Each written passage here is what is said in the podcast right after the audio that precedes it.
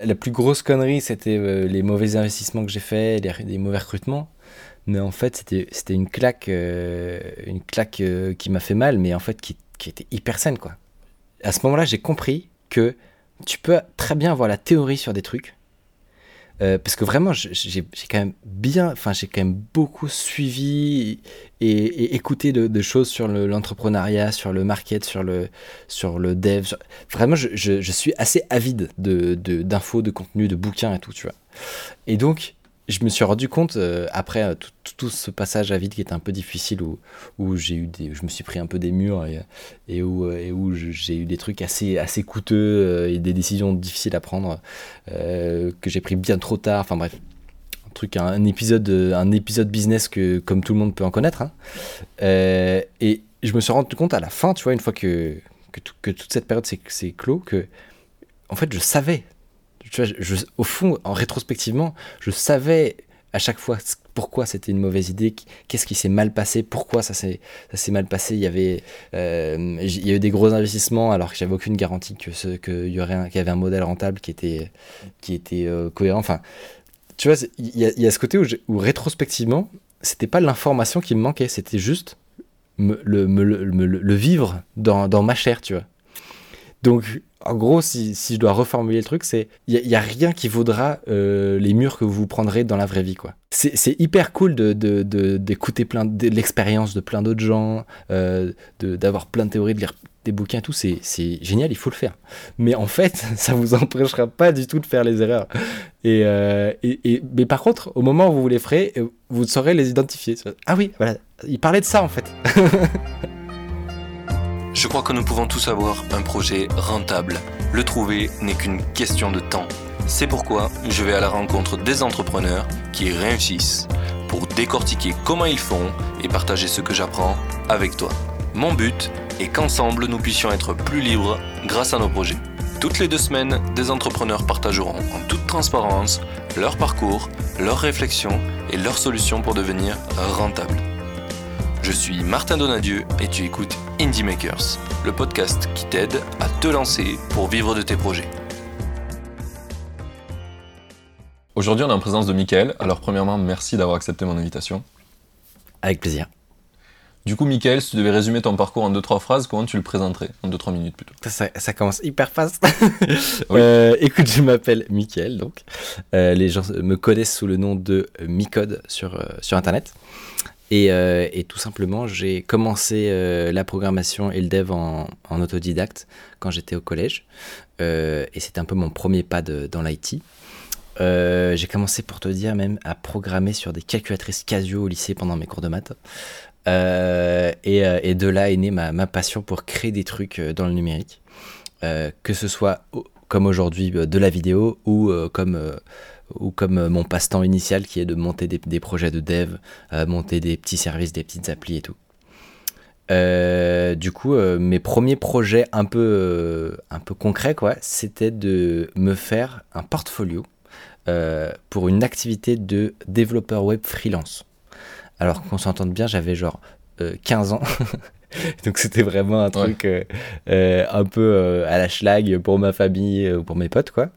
Mais, mais c'était techniquement, mon premier vrai projet, c'était de me créer un site pour après essayer d'aller vendre euh, mes services. Pendant que mes potes ils faisaient du babysitting, moi j'essayais de vendre des sites web en gros.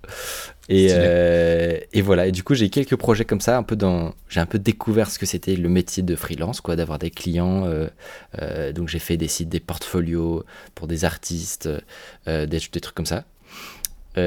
après, je suis pendant l'université, j'avais plus forcément le temps ni l'envie de faire ces trucs-là, et j'ai commencé à me à me lancer des, dans, dans des projets qui, ressemblent, qui ressembleraient plus à des trucs un peu entrepreneuriaux, quoi, d'avoir des, des, des, petites applis et des trucs. Et ça, j'en ai fait une, une ribambelle, mais vraiment plein. euh, je peux t'en citer quelques-uns qui sont les plus marrants. J'avais, j'avais essayé par exemple de lancer un réseau social. Ça, c'est quand j'étais au lycée. Euh, mais vraiment, le, un truc, euh, un concept qui était pas ouf, hein, mais qui, avait plein de problèmes d'ailleurs. Voilà, exactement. Mais surtout, je, me rends compte à quel point c'était naïf maintenant de, lancer un réseau social. C'est vraiment le, cliché que tu viens de voir de Social Network, tu sais. T'as appris trois lignes de PHP et ça y est, tu veux. Exactement. tu te dis, je vais créer le nouveau réseau social, quoi. Et, euh, et du coup, mon concept, c'était euh, que tu pouvais faire des, des posts qui étaient géolocalisés et seulement les gens à proximité de toi pouvaient les voir. Et, euh, et tu pouvais interagir, en fait, dans un réseau social de proximité. et en fait, ça pose un problème évident qui est euh, que ça marche super bien dans les universités, petit 1, euh, mais que petit 2, le premier truc, enfin, tout ce que font les gens à l'université, c'est bitcher les uns sur les autres. Et du coup, en fait, tu te retrouves avec un gros problème de tout. Il y, a plein de plateformes qui se sont nées comme ça aux États-Unis, genre Yikiak et tout, et ils sont tous fermés parce qu'en fait, euh, c'est un enfer de modération. Voilà. ça, c'était mon premier projet, un peu, un peu stylé.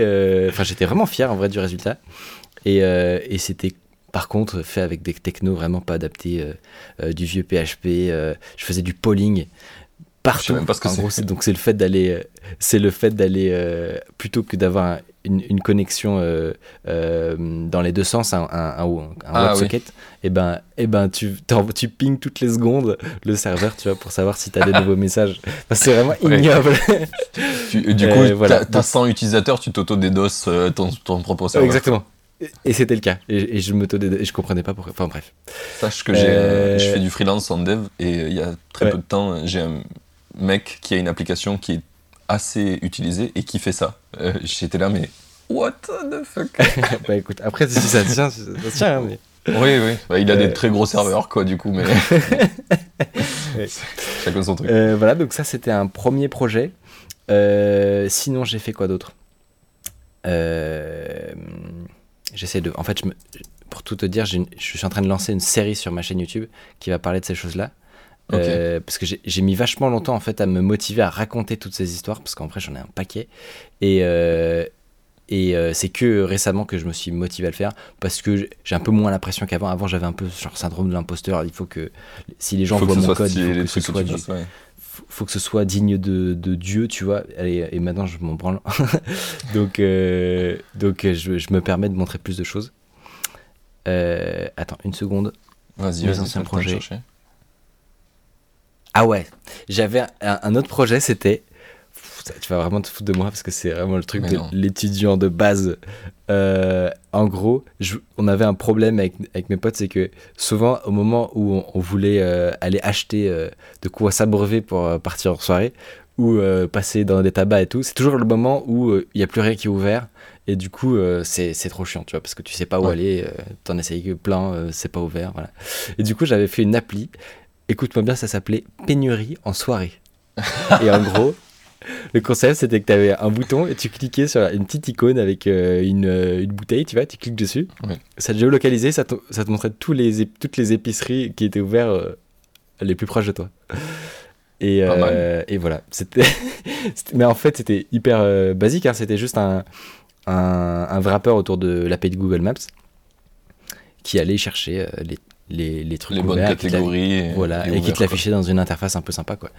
Mais c'était vraiment juste ça. Et ça, c'était je pense que c'était mon, mon, premier ma première découverte de c'est quoi faire une appli mobile euh, qui euh, euh, qui discutait avec une API c'était un peu mon mon premier truc un peu complet. Je pense qu'il y aurait jamais eu de modèle économique à ce truc.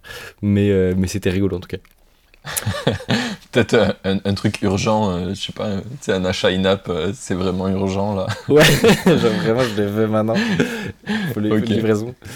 Euh, voilà, après, donc ça, j'ai une du coup expérience un peu freelance, expérience un peu de, de, dev, de monter une petite appli et tout. j'ai une, une expérience quasi en entreprise, mais pas vraiment, où en fait j'ai pas mal bossé dans une startup up qui fait du drone. Et, et c'est moi qui ai qui a fait pas mal de développement logiciel pour eux, pour euh, leur faire leur appli mobile, faire. Euh, donc c'était, j'utilisais des techno web à l'époque. Euh, je sais pas si c'est intéressant de rentrer dans le détail d'ailleurs, tu me diras, mais j'ai bossé les, techno, Les techno pas, pas, spécifiquement, mais c'est intéressant de parler de, de, cette expérience. Voilà, et, et, du coup, il y avait du, du, mobile encore, il y avait du, du, de l'interface de, de logiciel sur, sur PC. Et du coup, là, c'était hyper intéressant. Et ça, ça m'a fait un peu me, une, troisième jambe, on va dire, pour voir c'était quoi de bosser dans une entreprise, euh, d'avoir des, des, responsables et tout. Quoi. Ça a été combien de temps chez eux du coup? En tout, euh, c'était quelques semaines par-ci par-là, c'était euh, c'était en mode de stage quoi. Ah ok. Je dirais qu'en en tout j'ai dû faire trois mois, c'était pas non plus c'était pas non plus hyper hyper long. C'est Parotte la boîte ou c'est une autre? Non, non, non, c'était une petite boîte. Ok. je, pas, je me semble que c'est français Parotte. Ouais, c'est français. Mm. C'est français. Euh, mais mm, là, cette boîte utilise encore euh, certains euh, de trucs que j'ai développés, tu vois, donc ce serait pas par j'espère. ne, te, dévalorise pas comme ça. Il y aura des crashs. du, coup, du coup, voilà, c'était quelques exemples de, trucs dans lesquels j'ai bossé. Et, et, voilà, en parallèle de, de, mes études, du coup, j'ai fait un TUT informatique après mon bac scientifique. Euh, et pendant l'université, je m'ennuyais un peu et du coup j'ai eu cette idée de créer une chaîne YouTube qui parlerait de tous les sujets qui moi me font kiffer, à savoir euh, le numérique, le dev, la bidouille, la cybersécurité.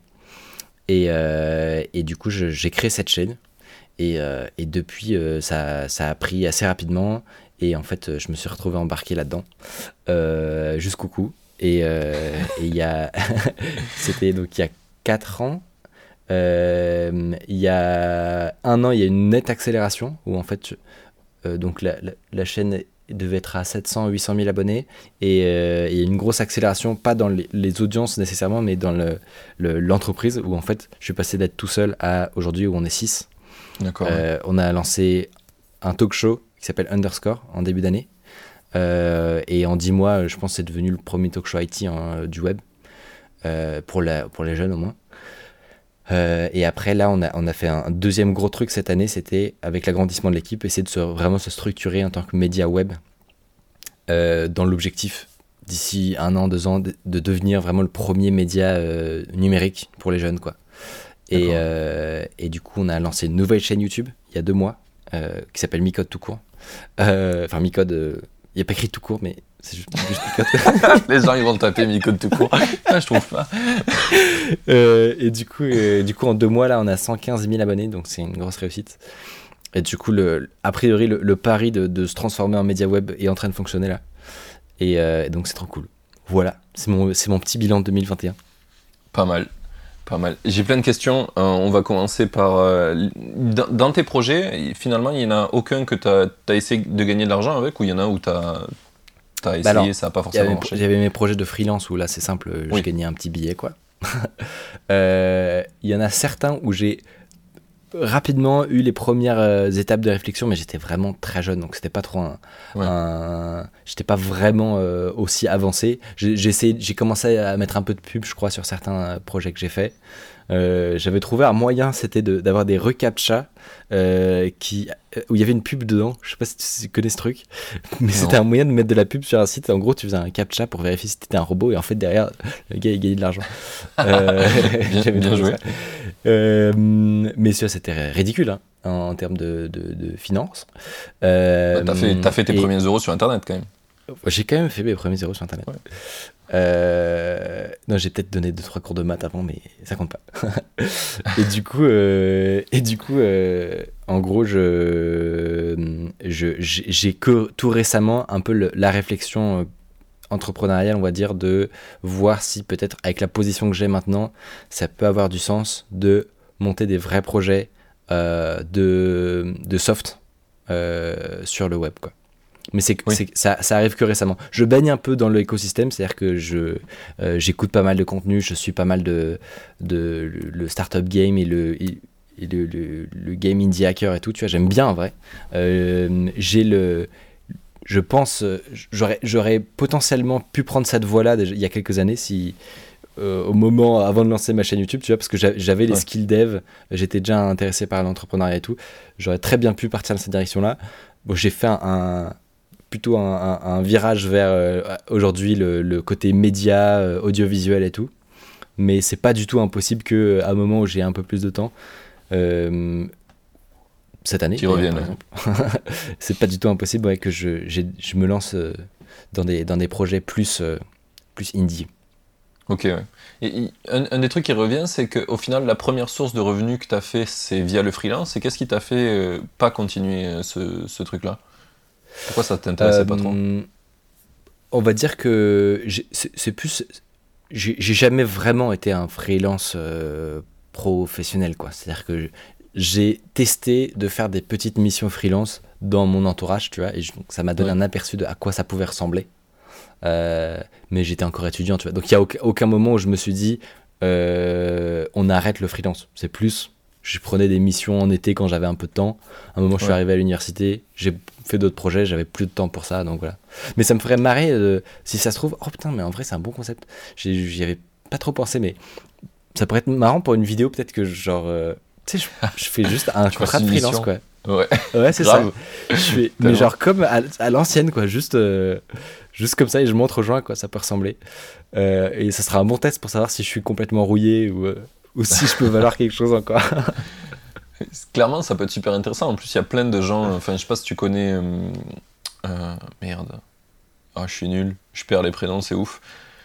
Des créateurs euh, ouais, ouais c'est un créateur qui fait, qui fait des podcasts. Il commence sur, sur YouTube. Non, non, il parle de freelance. Euh, putain, j'étais dans la même boîte que lui en plus. Je suis nul. Euh, je l'ai sur le bout de la langue, mais c'est pas grave. Bref, il parle de toute la vie de freelance, etc. Il y a beaucoup, beaucoup de freelance qui sont très demandeurs en fait, parce que quand t'es freelance, t'es tout seul et t'es perdu. Et du coup, si tu fais une vidéo qui parle un peu de comment toi tu ferais du freelance, même si t'es pas le plus expérimenté pour en parler, ça va plaire à plein de gens, c'est sûr je pense surtout une bonne population de gens qui savent même pas à quoi ça ressemble et ce que c'est en fait. Ouais. Donc euh, cela ils découvriraient complètement, ce serait intéressant. Clairement. Mais, euh, mais voilà, en gros, j'ai, enfin, jamais vraiment fait euh, vécu de, de, de, mes euros de freelance quoi. Ok ouais. Oui, c'était des petits, des petits projets pour faire du beurre dans les, les épinards quoi, comme on dit. C'est ça. Ok. Euh, un, des trucs qui est, qui est vachement intéressant aussi, c'est, euh, on, est passé vite dessus, mais c'était le but de la présentation, c'est sur ta chaîne YouTube. En fait, c'était quoi un petit peu le déclic et les premières vidéos que tu as fait? Euh, Du coup, la question c'était. Alors, laisse-moi reprendre. Oui, on parlait je parlais de ta chaîne YouTube et je te demandais un petit peu, c'était quoi les. Qu'est-ce qui t'a donné envie de te lancer sur YouTube et ça a été quoi les premiers contents que tu as fait sur YouTube? Euh, ce qui m'a donné envie, c'est que j'étais passionné par un truc, j'avais l'impression de découvrir un, monde de fou, quoi. Euh, à savoir, du coup, la bidouille euh, et entre autres la cybersécurité. Et je me suis dit, mais c'est fou que, que, que personne. J'ai l'impression que personne n'est intéressé par ça, quoi. Comment ça se fait? Sur YouTube, il n'y a rien. et du coup, je me suis dit, ben, je vais, je, vais je vais faire des vidéos qui vont parler de ça, qui vont raconter ce que je, ce que je découvre. Euh, sans prétention parce que vraiment j'étais j'étais pas très formé hein. moi j'avais mes compétences un peu de d'apprenti de, dev quoi d'autodidacte mais euh, mais euh, mais ça m'a un peu forcé justement à aller découvrir plein de trucs et, et à faire mes premières vidéos qui étaient du coup sur la première qui qui m'a tout de suite un peu lancé c'était une vidéo où je, où je tendais un piège à des arnaqueurs sur le bon coin ah oui et du coup, ça, ça avait bien fonctionné. Et, et derrière, après, j'ai rapidement enchaîné sur, euh, sur plein de sujets un peu dans ce cadre-là, soit les arnaques, le, hacking, euh, parfois un peu de vulgarisation d'infos, de, d'infos quoi. Et, euh, et, voilà. Ok. Et à partir de. Tu penses, tu as mis combien de temps pour commencer à voir que c'était enfin, quelque chose qui était intéressant, dont tu pouvais en vivre? À partir de quel moment tu t'es dit ça peut être un vrai taf? Moi, ça allait assez vite, hein, parce que hum, du coup, comme je te disais, la première a, marché assez fort, assez vite. Euh, C'est quoi assez fort? Tu peux nous donner des chiffres peut-être euh, On va dire que il y a, y a une, période. En fait, je suis passé, je suis arrivé à 200 000 abonnés en 3-4 euh, mois, je crois, un truc comme ça. Ah oui, pas mal. et du coup, la, la, première vidéo aujourd'hui est toujours la plus vue de ma chaîne. Je peux te dire exactement à combien elle est je pense qu'elle doit être à, plus de 3 millions, un truc comme ça. Euh, ça s'est fait en, longtemps, mais elle, a tapé le million assez vite. Et du coup, forcément, voilà, 3,5. Euh, forcément, euh, ben, après, ça, te met dans des bonnes dispositions pour, pour convertir l'essai, parce que derrière, il faut le convertir. C'est-à-dire que si tu as un gros carton, il faut que, faut que les gens aient envie de rester et de regarder les prochaines vidéos, tu vois. même si elles parlent d'autres choses. Et moi, je voulais pas je voulais pas parler que des arnaques au bon coin toute ma vie, tu vois. Euh, du coup, euh, ça, c'était pas évident, mais, euh, mais ça a marché et les gens sont restés. Et, et du coup, au bout de, je dirais, au bout de 5 mois, en gros, moi, je pouvais en vivre grâce au. Je commençais à découvrir le monde des partenaires et tout, comment on pouvait, comment on pouvait trouver, trouver des sponsors pour, pour financer ces vidéos et tout. Et, et je dirais quoi, 5 mois et, je pouvais moins en vivre. Tu vois. Donc en vrai, je, je, suis très conscient que c'est assez anormal, hein. c'est très, très rapide. Oui, oui, je, je, comprends ce que tu veux dire. Après, il y a toujours un dans tous les gens que j'ai interviewés, il y a un pattern qui revient, c'est que c'est jamais ton premier projet qui explose, ou, en général, si ça explose, c'est à un moment donné, il y a des chances que tu fasses des conneries, puisque c'est ton premier. Et le fait d'avoir expérimenté plein de choses, ben forcément, en fait, ça fait qu'à un moment donné, euh, c'est un peu euh, connect the dot de, de Steve Jobs, quoi tu sais pas pourquoi, mais en fait, tout s'est bien aligné depuis longtemps dans ce que tu fais, qui fait qu'au moment où tu fais la bonne chose, ben, ça fonctionne et tu es capable de le gérer. Tu vois, comme tu dis, en fait, la première vidéo, c'est bien, mais après, il faut gérer la suite. Moi, ce qui était un peu particulier, c'est que c'était techniquement mon premier vrai projet audiovisuel, tu vois, dans, dans, dans, le game de la création de contenu. Euh, mais comme tu dis, il y a plein de trucs en réalité que euh, sur le moment, je, je m'en rendais pas compte, mais euh, maintenant je vois qu'il y a plein de projets, comme tu dis, que j'ai fait avant, euh, des petits projets de vidéo, apprendre le montage pour un truc à la con, faire un petit peu de, dev et commencer à même réfléchir, tu sais, quand tu montes un site et tout, tu es là, tu réfléchis, tu, penses à tes utilisateurs, qu'est-ce qu'ils veulent, qu'est-ce que... C'est plein de, de, de, questions qui, qui vont être utiles dans plein d'autres cadres et, et, et, moi je pense que ça m'a effectivement été utile après pour faire des, du contenu en fait parce que faut juste transposer le truc. C'est plus des utilisateurs mais c'est euh, des, euh, des, spectateurs. Qu'est-ce qu'ils ont envie de voir euh, comment tu fais en sorte qu'ils se, se, plaisent dans là où tu les accueilles quoi. Et, donc effectivement je suis, je suis assez d'accord que, que c'est pas non plus tombé du, du ciel. Mais bon j'ai quand même bien profité d'un d'un gros coup de chance quoi sur le sur l'algo YouTube euh, et donc, euh, donc j'en suis très reconnaissant. Ok. Euh, et du coup, pour se situer un peu au moment où tu lances la chaîne, donc c'était Micode la première, c'est ça? T'étais toujours à l'université à ce moment-là? Ok. Donc au bout de 3-4 mois, tu commences à te dire je peux en vivre. Et là, ça a été quoi la décision? T'as arrêté tes études? La décision, c'est que, en gros, mon plan de base, c'était de faire un DUT et partir en école d'ingé. Donc vraiment faire le, le, bac plus 5 euh, classique, quoi. Euh, et du coup, la décision, ça a été de ne pas continuer après le DUT. Donc techniquement, j'ai pas arrêté d'études dans le sens où, euh, où j'ai fini mon l'université jusqu'à avoir le diplôme. Mais en vrai, j'ai fait deux, deux, cinquièmes de ce que je comptais faire. Quoi. Oui. Euh, et donc, je, la deuxième année à l'université, j'avais ma chaîne YouTube. Euh, je me suis mis en mode fantôme et, euh, et j'ai fait le, ce qui était nécessaire. Heureusement, j'avais un bon bagage en vrai, donc je pouvais sans trop de difficultés suivre le, le niveau. Et, et, voilà. Et j'ai pas posé ma démission, mais je j'étais pas là souvent en amphi quand même. et, du coup, euh, du coup, je m'occupais de ma chaîne YouTube jusqu'à euh, avoir le, diplôme et, euh, et, me mettre à fond sur ma boîte. Ok, ouais.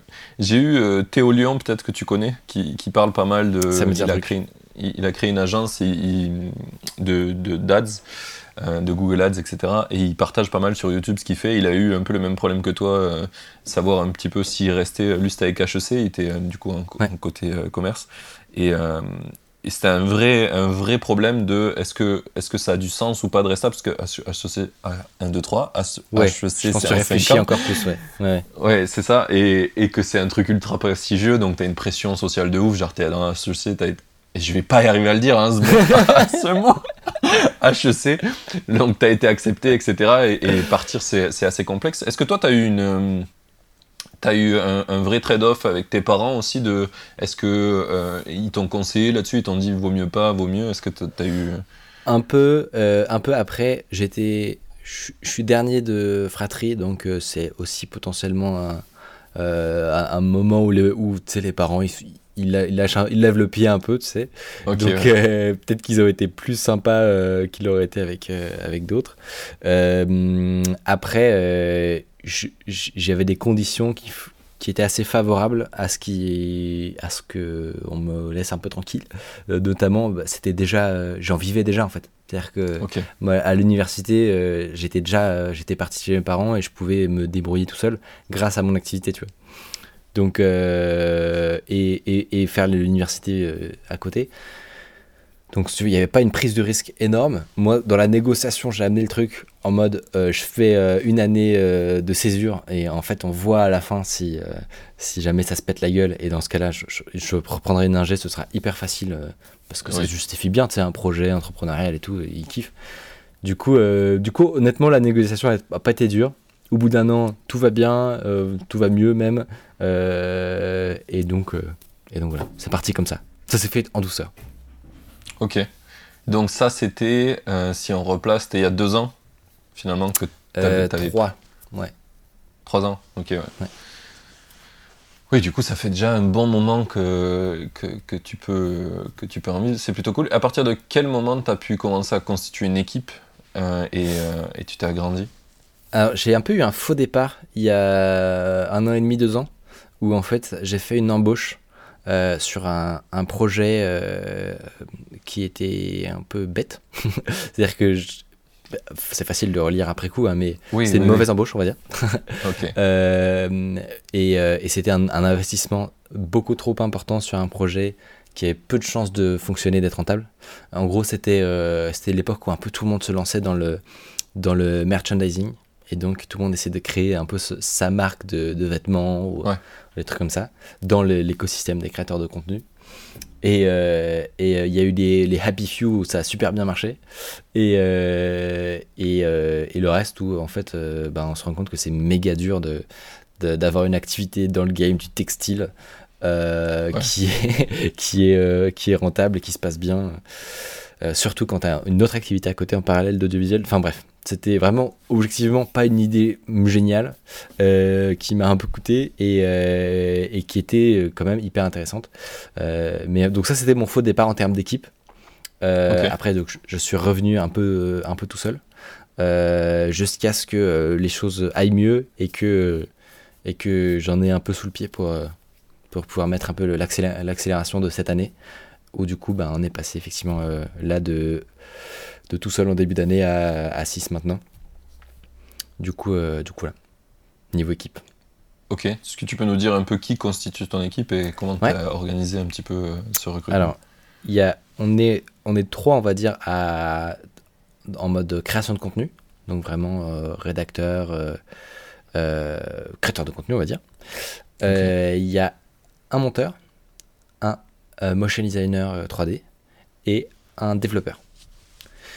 Euh, et en fait, c'est un, workflow assez simple hein, où, euh, où on est un peu, on a chacun la responsabilité de certains canaux de diffusion et on s'occupe d'écrire euh, des contenus, de, les tourner, de les envoyer au montage, de voir toute la, toute la pipeline en fait de production, hein, à chaque étape, comment, comment est-ce que ça avance, qu'est-ce qui bloque et tout.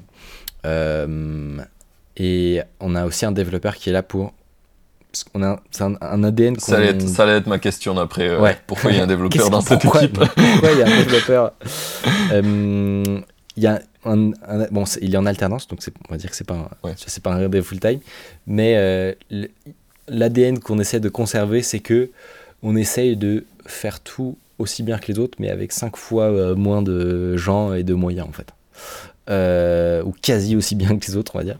Et du coup ça nous mène à potentiellement trouver des, des hacks, genre euh, créer des petits programmes qui, qui, nous aident à aller plus vite à faire certaines tâches, tu vois.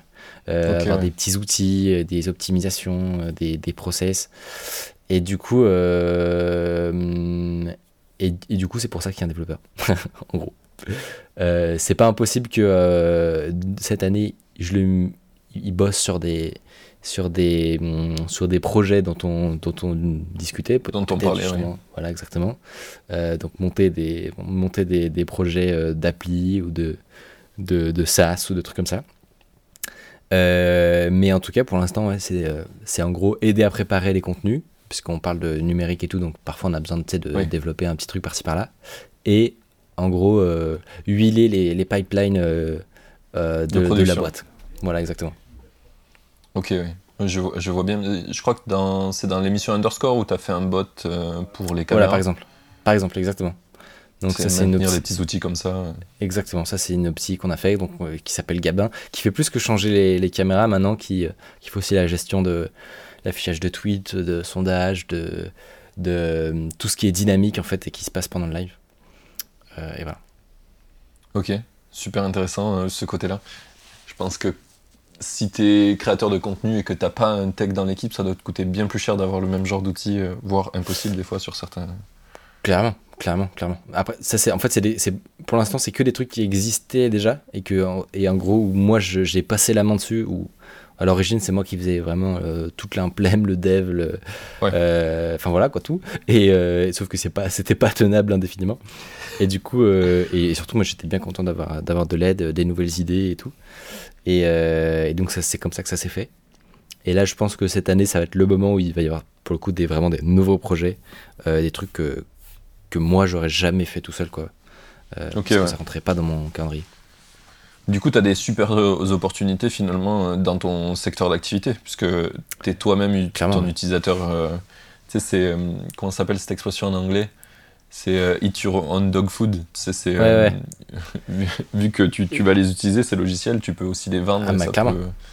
Alors, sur, on a eu un, un, bon débat là-dessus sur cet outil-là, sur Gabin.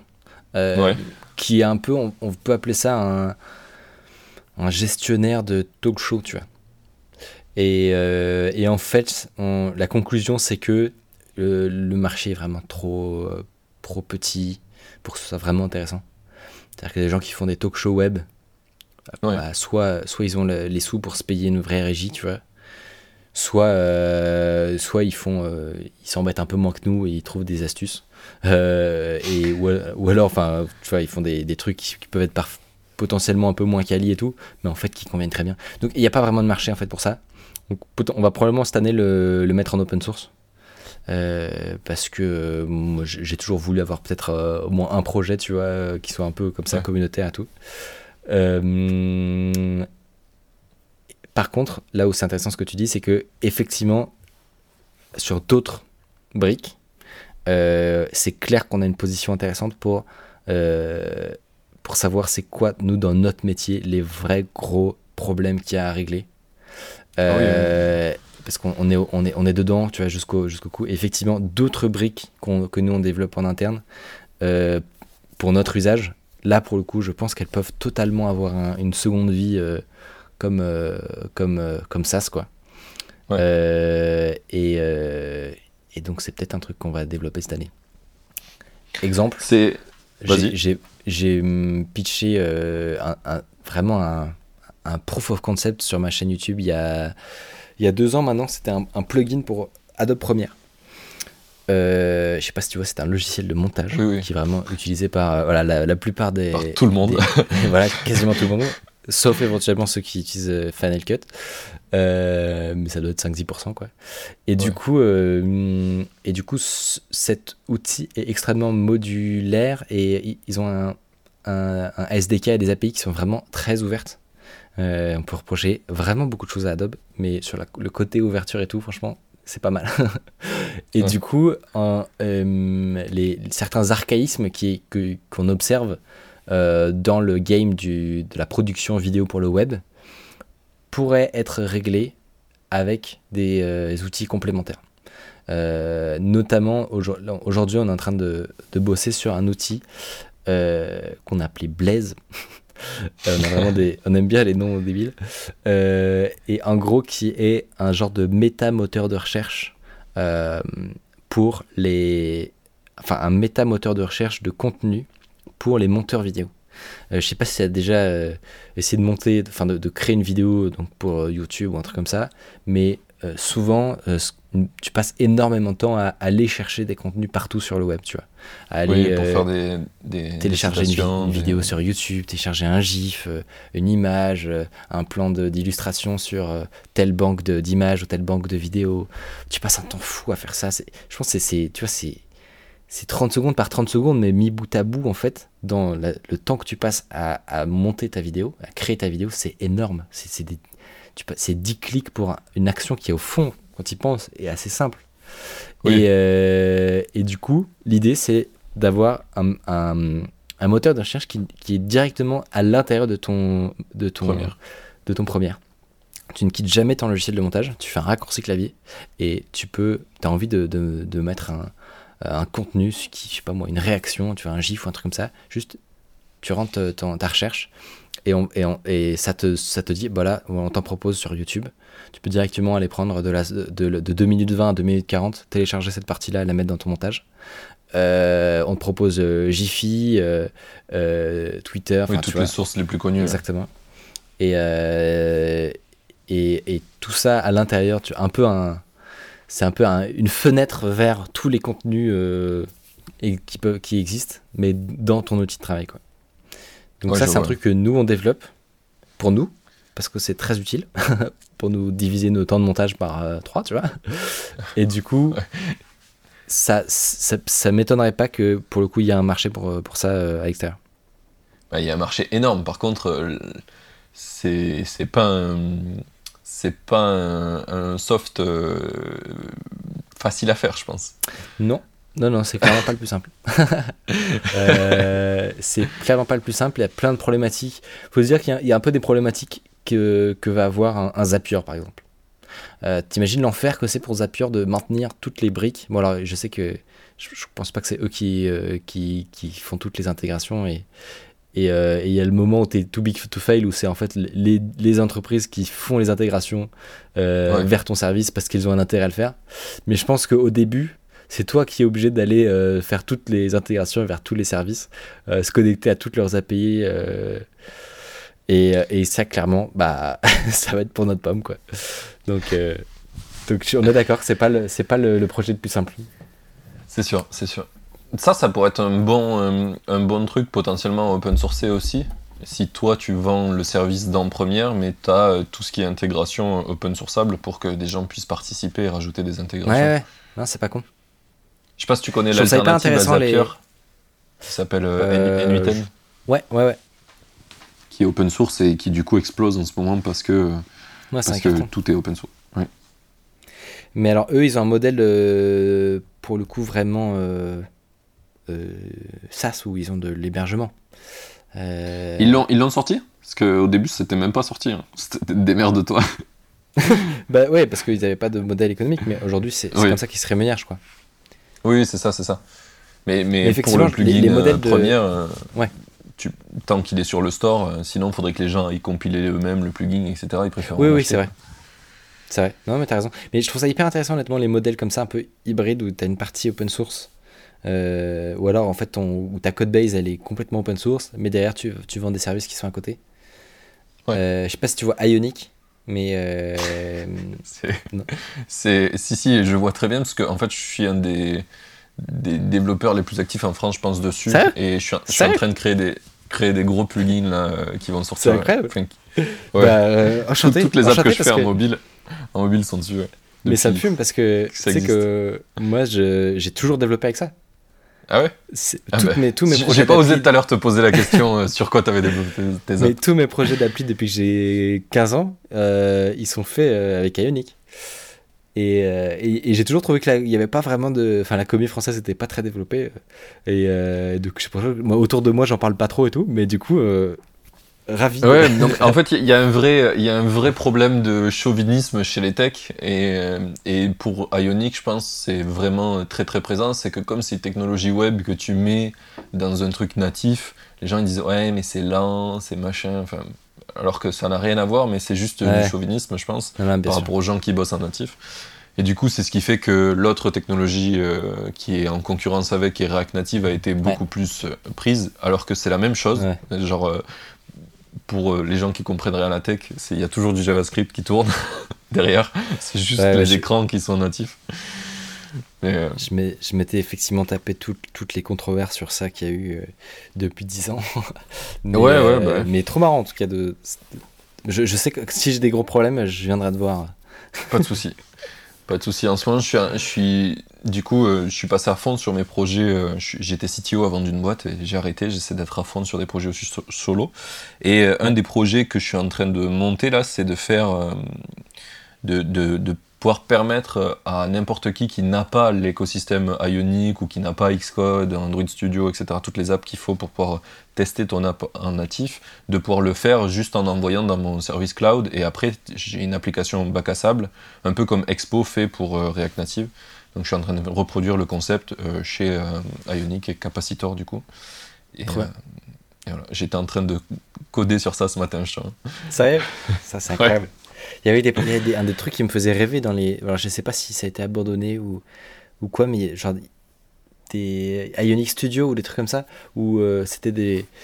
Un, IDE, mais qui était à moitié euh, éditeur de. Enfin, Ouais, tu fais du, du, du, click and drop, du drag and drop. Euh, je crois que ça existe toujours si tu payes Ionic. tu as accès à ça. Comme le, live update, en fait, c'est le fait de mettre à jour ton application à distance sans passer par les, les stores. Ils font ça aussi en payant. Les services. Mais l'écosystème web et toutes les nouvelles techno, elles sont. C'est fou quand ce qui est en train de se passer là. T'as les, tout le côté no code modernes maintenant. Ouais, ouais, elles sont, elles sont ouf. Assez, assez, assez impressionnant ce côté-là. Mais du coup, moi, c'est des trucs qui m'inspirent pas mal sur le côté open source. le projet que je t'ai dit, tout est open source, c'est trouvable sur mon GitHub. Euh, je mettrai le lien s'il y a des gens intéressés. Je sais qu'il y a des gens tech qui écoutent le podcast, donc euh, ça peut les intéresser. Mais, euh, mais voilà, c'est un, truc qui m'intéresse pas mal. Et un modèle que je trouve cool sur l'open source, c'est Plausible. Je sais pas si tu connais. C'est une alternative à Google Analytics qui est privacy friendly. Donc au lieu d'utiliser des cookies pour te traquer, ils, font avec un, user ID unique que, qui est stocké en local storage, je crois. Quelque chose comme ça. Euh, je sais plus exactement l'implémentation, je crois que je vais dire des conneries, mais euh, bref, c'est tout est open source, tu peux l'héberger toi-même, ou sinon tu payes 6 balles et tu as la solution euh, in-house chez eux. Et là, ils viennent de passer les 50 000 euros de MRR, alors que tout le monde pourrait l'installer chez soi. quoi. C'est un truc super simple que tu pourrais installer, mais en fait, c'est tellement cool ce qu'ils font et comment ils le font que les gens préfèrent payer. Moi, je, suis, le truc. utilisateur. Ouais, c'est ça. C'est pas cher, hein, c'est 6 balles par mois, je crois, ou 6 balles. Non, mais moi, franchement, je trouve que c'est un modèle qui est qui, qui, enfin, qui allie un peu le meilleur des deux mondes, quoi. Euh, que tu peux, tu peux quand même financer des, des trucs sympas, euh, mais en même temps avec plein d'avantages de, de l'open source. J'aime bien. Il y a, y a, un, bon, euh, un bon autre exemple aussi, c'est Supabase, qui est une alternative à Firebase. Ouais, ouais, le fait de ne pas avoir de backend Firebase de Google qui est ultra fermé, ultra cloisonné, qui fait des trucs un peu chelou des fois. et moi j'utilisais ça pour toutes mes apps du coup, et je suis passé sur Superbase qui est open source et j'ai participé euh, à certains, à certains trucs. Du coup, il manquait des, la connexion avec LinkedIn. J'ai besoin, j'ai une app euh, où c'est un outil de data analytics qui fait des données sur LinkedIn. Et euh, il manquait le, connecteur LinkedIn et du coup je l'ai fait. Et ça vient d'être mergé aujourd'hui, justement. Trop bien. Et ça, c'est les miracles de l'open source. Quoi. Supabase peut te faire à la gestion d'utilisateurs aussi comme Firebase Oui, ils font exactement pareil. Le seul truc qu'ils font pas, c'est pour le moment les fonctions. Euh, les fonctions de. J'ai fait à moitié du franglais. Euh, les fonctions Firebase qui, qui sont pas possibles, mais tu peux passer par d'autres services. Moi j'utilise Net, Netlify. Netlify, ouais. Ouais, Netlify. J'ai francisé le truc. Euh, ouais, non, mais. Mais voilà. En fait, tu te dis, mais ça aurait tellement dû être lancé par Google, quoi. Franchement. Bah ouais, et je pense qu'ils se mordent les doigts. Parce que la vitesse où ils grossissent Superbase, c'est ouf. Je sais pas comment ils ont levé là de millions. C'est trop, trop stylé ces projets. Mais, mais j'ai l'impression là depuis. C'est une bonne année pour être développeur web. Ouais, ouais, ouais, ça, ça fait un moment, mais euh, ce que j'allais dire, c'est. j'ai l'impression que depuis 2021, là, il y a énormément de projets qui viennent euh, casser des business qui étaient euh, fermés et qui viennent le refaire en open source. Et ça, je trouve ça assez stylé. Parce que ça, enfin, tu le vois dans les cryptos, comme ça avance tellement vite versus le monde normal. parce que l'open source, forcément, quand tu partages. C'est une respiration. Euh, c'est une respiration dans l'écosystème qui est assez cool. Hmm. Euh, plutôt, plutôt très très d'accord. Ça fait combien de temps qu'on tourne? Ça fait une heure, je crois Un peu moins d'une heure 43. 43. Et vu que j'ai relancé la page, j'ai pas le, j'ai pas le time frame moi. Ah moi, il me dit 27 minutes. Mais euh, ok, du coup on a pas mal avancé sur euh, les sujets de ta chaîne. Est-ce que tu as des, choses un peu... Tu as parlé du fait que potentiellement tu vas lancer des SaaS, etc. Est-ce que tu as d'autres choses que tu vas lancer euh, cette année? Hmm. Déjà, je pense qu'on peut parler du move que tu as fait de, splitter en plusieurs chaînes différentes. Ouais, ouais. Bah, en gros, ça, c'est dans la, vision que j'ai, c'est que. Alors, pour, pour tout le contexte, je suis copain avec un gars qui s'appelle Hugo Travers, qui a une chaîne qui s'appelle Hugo Decrypt. qui parle. J'ai essayé d'avoir dans le podcast d'ailleurs, mais il n'a pas répondu sur LinkedIn. Ah, en même temps, il est beaucoup trop. à mon avis, il a trop de messages. Je pourrais plaider en ta faveur c'était gentil. et, euh, du coup, euh, du coup, moi je regarde évidemment de près euh, ses évolutions et tout, et, et il a un, un, fonctionnement qui est devenu très intéressant en fait, où il est passé d'être un peu tout seul dans son, dans, dans à, créer tous ses contenus quoi, comme moi, hein, comme la plupart des gens. il est passé de ce modèle-là à une équipe où ils sont 15. Euh, et en fait, c'est devenu vraiment, il a fait une transition, tu vois, en quelques années, où c'est devenu vraiment un média euh, part entière, euh, avec plein de canaux de diffusion, plein de contenus hyper variés, de la qualité qui augmente grâce à, tout ce renfort de troupes, une, émulsion autour de ça. Et en fait, j'ai trouvé ça hyper inspirant, et je me suis dit, en fait, ce, que lui fait sur le l'actualité et, la politique et, tout ça, quoi, il faut le faire en fait aussi sur le numérique. Euh, C'est-à-dire qu'aujourd'hui, moi, effectivement, je, parle, je, parle à, euh, à mon audience euh, qui, qui est donc en gros les gens un peu tech-savvy, curieux sur, la, sur le, la technologie, potentiellement, tu vois, étudiants en, en, dev ou ingé. Toute cette population-là le, ça tourne, tu vois, je fais du contenu et tout, ça, ça fonctionne bien, c'est cool. Mais en fait, euh, en fait, on pourrait voir plus grand, quoi. On pourrait se dire, il y a, y a, vraiment un truc à jouer. Enfin, tu, tu regardes les, enjeux qui vont exister là dans les prochaines années sur le numérique, la cybersécurité, euh, les, les, les, GAFA, les, le, droit, les données personnelles. On, on, est je pense qu'on est tu vois, au tout début d'un d'une période qui va être cruciale sur toutes ces questions. Quoi. Et, euh, et donc, il faut un, un, média qui puisse parler de tout ça, si possible correctement, euh, être et arriver surtout, à, surtout ça. et, et, euh, à, et, à, passionner et à passionner une génération qui qui est ultra, ultra touchée presque plus que toutes les autres par toutes ces questions et qui pourtant on dirait ne, ne, ne, ne s'y intéresse pas forcément, pas parce que euh, pas parce que c'est pas intéressant, mais parce que il y a peu de monde aujourd'hui qui le rendent intéressant, tu vois, qui rendent le, le tout cet univers que nous on, sait euh, passionnant. Euh, et ben il y a il y a peu aujourd'hui de, de, de, contenu et de, et de canaux et de, et de journalistes et d'intermédiaires qui rendent le truc vraiment accessible et, et, passionnant. Quoi. Et du coup, dans ce cadre-là, euh, on s'est euh, investi tout seul de cette mission et on s'est dit on va essayer de, de, faire ça en fait. On va essayer de devenir vraiment le, le, média de référence sur le, numérique. Et, euh, et, donc ça passé par plusieurs choses. Recruter des gens, donc moi pour, pour, pour m'aider à faire plus de contenu plus régulier et de meilleure qualité. et aussi pour, comme tu disais, bah, créer des nouveaux canaux en fait. Donc c'est pour ça qu'on a effectivement fait ce split où en fait on a créé une nouvelle chaîne YouTube euh, qu'on a appelé Micode. et on a renommé l'ancienne Micode Enquête. Ce qui est un petit peu bindfuck. Mais en fait, euh, en fait, on a très bien fait de faire ça. Euh, puisque comme ça, ça nous. En fait, c'est ce qui décrivait le mieux ce qu'on voulait faire, à savoir avoir une, une chaîne, entre guillemets, principale, qui soit accessible, avec des formats courts, que vraiment tout le monde peut regarder et des formats plus longs sur la, sur la chaîne historique où on garde ce côté un peu enquête, euh, où on peut sortir des trilogies de 1h30 en tout sur des sujets un peu pointus. Euh, et donc c'est pour ça qu'on a fait ce split là. Donc ce qui fait qu'avec le talk show underscore, aujourd'hui on a trois chaînes YouTube, euh, deux comptes Insta, deux comptes Twitter. Là, on va se lancer sur TikTok aussi. Donc, ça fait, tu vois, on est, on est passé de. Moi, je, je suis tout seul et je fais vivoter un petit peu une chaîne YouTube euh, on publie partout tout le temps. et du coup, euh, du, coup, mine de rien, ça, fait des challenges, euh, pas mal de challenges à, relever. Quoi. sur la cadence, sur arriver à, garder le, niveau de, précision et de, et de qualité qu'on veut toujours, qui fait partie un peu de notre ADN. Et c'est ce pourquoi les gens vont nous voir, c'est que, enfin, j'ai l'impression en tout cas, et j'espère qu'on arrive à le garder, mais je pense qu'on vient nous voir parce qu'on va un peu plus loin que peut-être les autres sur les sujets. On va mettre un peu plus les mains dans le cambouis, où on va aller euh, faire des expériences euh, euh, comme des grands. voilà. Donc ça, c'était le gros challenge, quoi.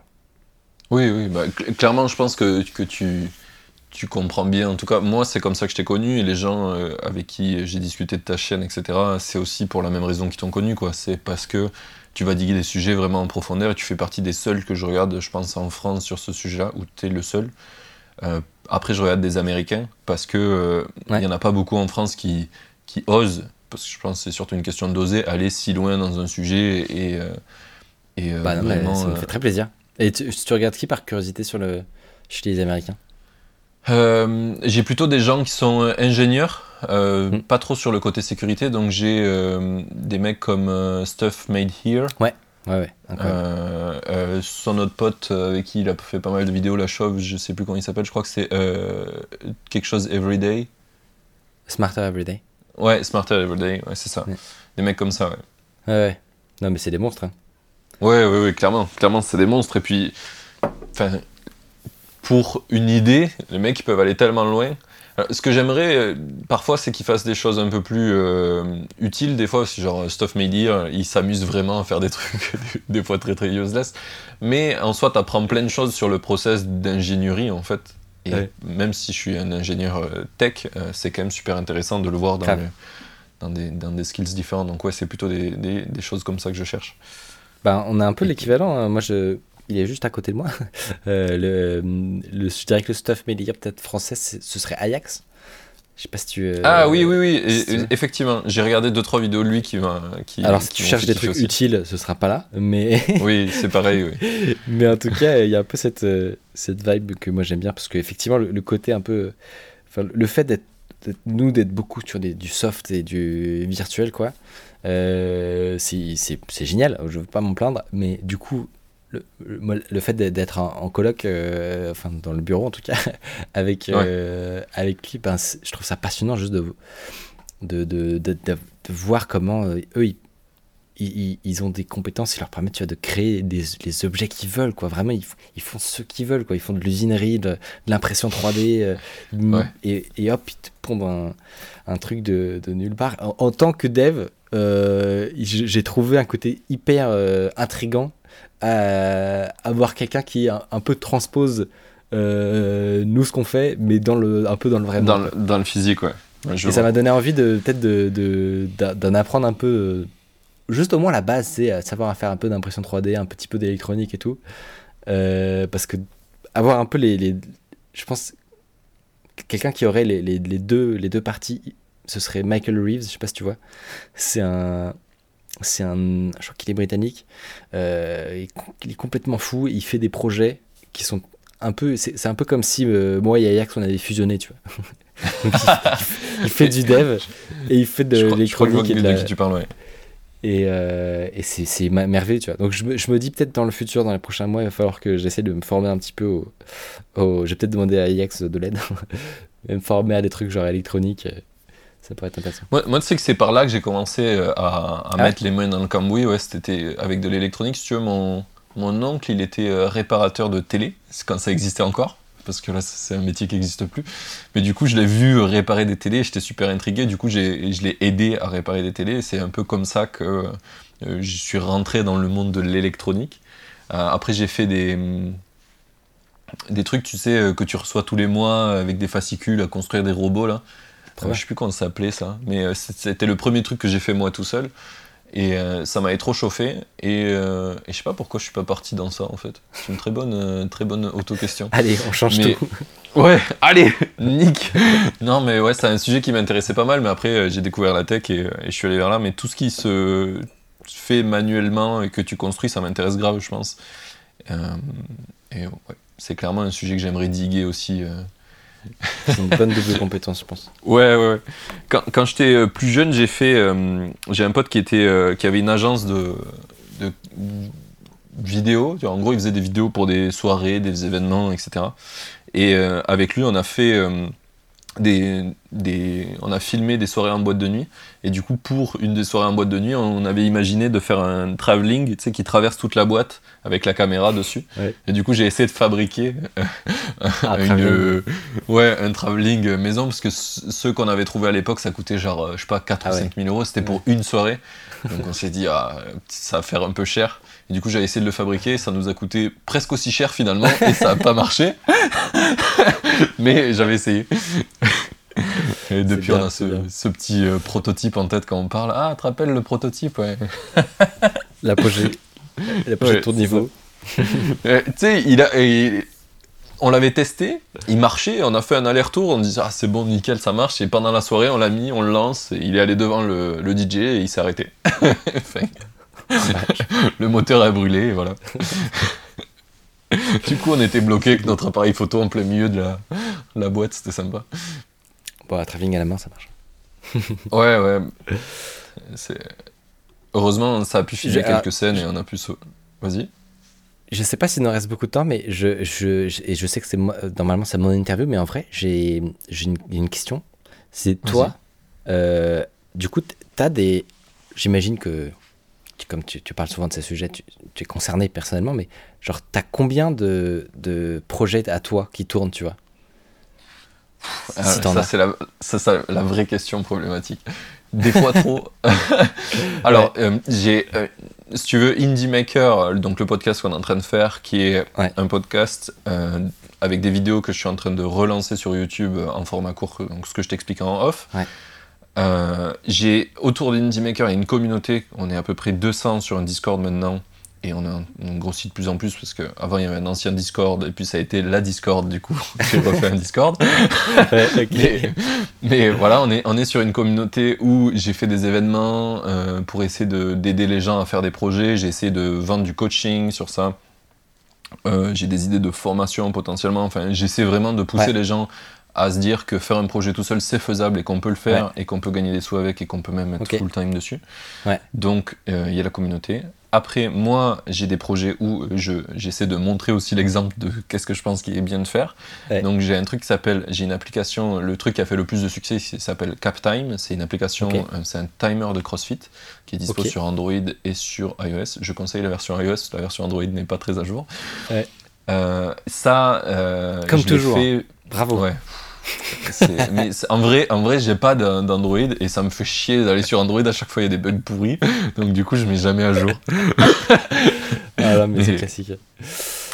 Mais euh, gros, globalement, ce projet, je l'ai fait parce qu'à un moment donné, j'ai bossé en startup, euh, j'ai créé des MVP, des versions zéro d'applications. Euh, et euh, bah, en fait, je me suis dit, euh, tout le monde fait ça à l'envers. Quand tu es une startup, tu as beaucoup de fonds et du coup, tu fais que des conneries. Du coup, je pense qu'il faut, je pense qu'il y a une bonne moyen de faire des, des, projets de zéro, c'est comme ça. Du coup, je me suis dit, je vais lancer un startup studio. Pour faire ça, je me suis dit, il faut qu'on montre ce que l'on sait faire. du coup, ben, j'en ai fait une d'application avec mon, mon, pote designer. Il s'est dit, tiens, ça, ça marcherait bien. C'est copier-coller du design qu'on a dans les salles de CrossFit. En fait, on l'a lancé, ça a super bien marché, mais on l'avait pas mis payant. Et au, moment du confinement, du premier confinement, on prend du plus 400, 400% de téléchargement par jour. Hallucinant. On était là, what the fuck. Et du coup, on l'a mis payant et en fait, les gens ont continué à la télécharger. Et donc, à partir de là, j'ai eu mon premier projet qui faisait de la, la thune vraiment. Euh, et du coup, ça, je suis en train de le relancer en mode abonnement parce que c'était, on l'avait mis juste en 3 euros à, l'achat, ouais, un one shot. Et du coup, bah, plus tu avances dans le temps, moins tu fais de revenus, forcément alors que j'ai des utilisateurs, la user base qui grossit, c'est un peu bizarre quand tu vois les chiffres. Mais voilà, donc là je suis en train de le changer. Donc depuis décembre, il est passé en gratuit euh, parce que je voulais un peu essayer de relancer le nombre de téléchargements et après de remettre le mode payant. Donc là j'attends d'avoir le site qui est finalisé parce qu'il me manque les CGU. Parce que Apple me ah. refuse euh, la version payante parce que je n'ai pas de CGU ah. présent sur le site. Très drôle. Ok, voilà. donc t'es en pleine transition quoi.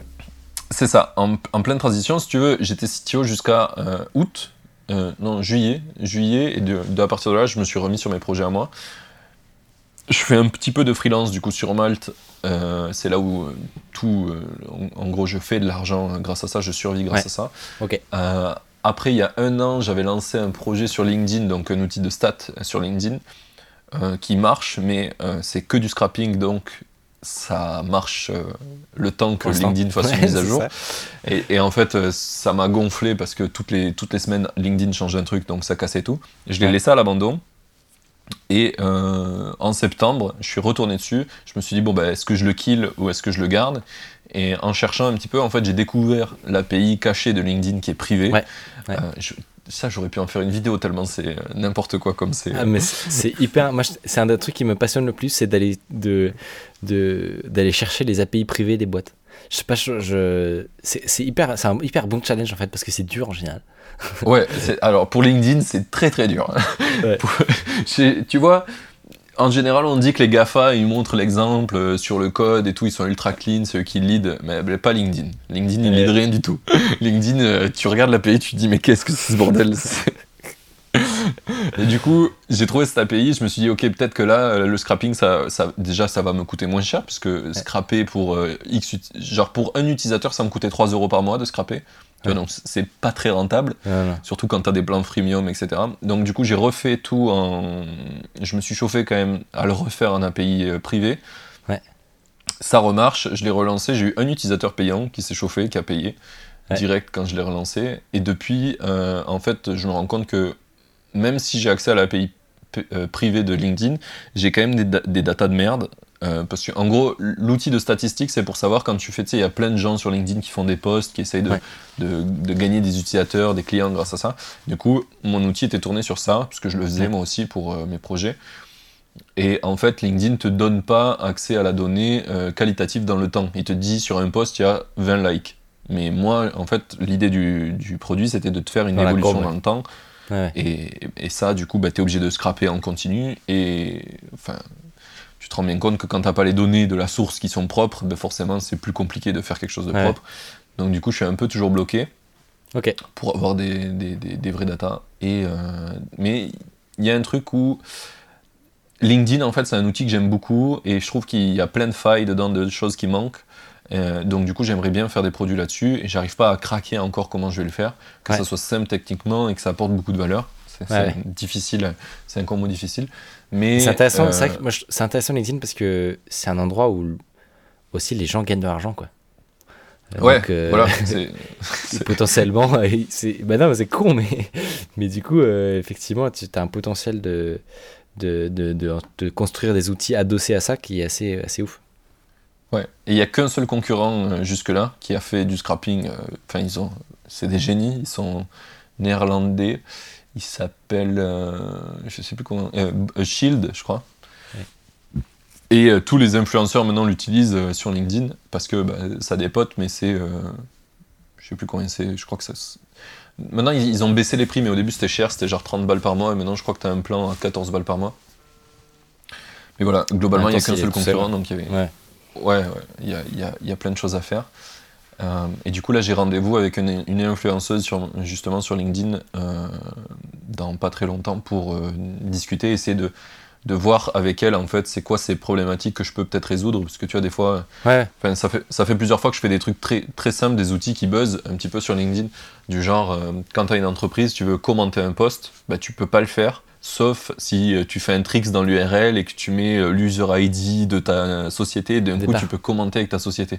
Enfin, c'est n'importe quoi. Et moi, euh, j'ai juste un outil où tu mettais l'URL du post que tu veux commenter, ton user ID, je crois, et, ça fait le truc tout seul, quoi. Mais ça, je pourrais l'intégrer au plugin Chrome que j'ai fait, en fait, parce que tout est basé sur un plugin Chrome pour le scrapping. Euh, et, du coup augmenter ton expérience de LinkedIn. C'est ce que j'ai commencé à faire euh, avec l'outil. Maintenant, les, avant les graphiques, ils étaient sur une page à part et maintenant ils s'intègrent dans ta page LinkedIn. Ok. Donc c'est un peu plus sympa, mais la, donnée est toujours, euh, est toujours pas ouf. c'est le problème.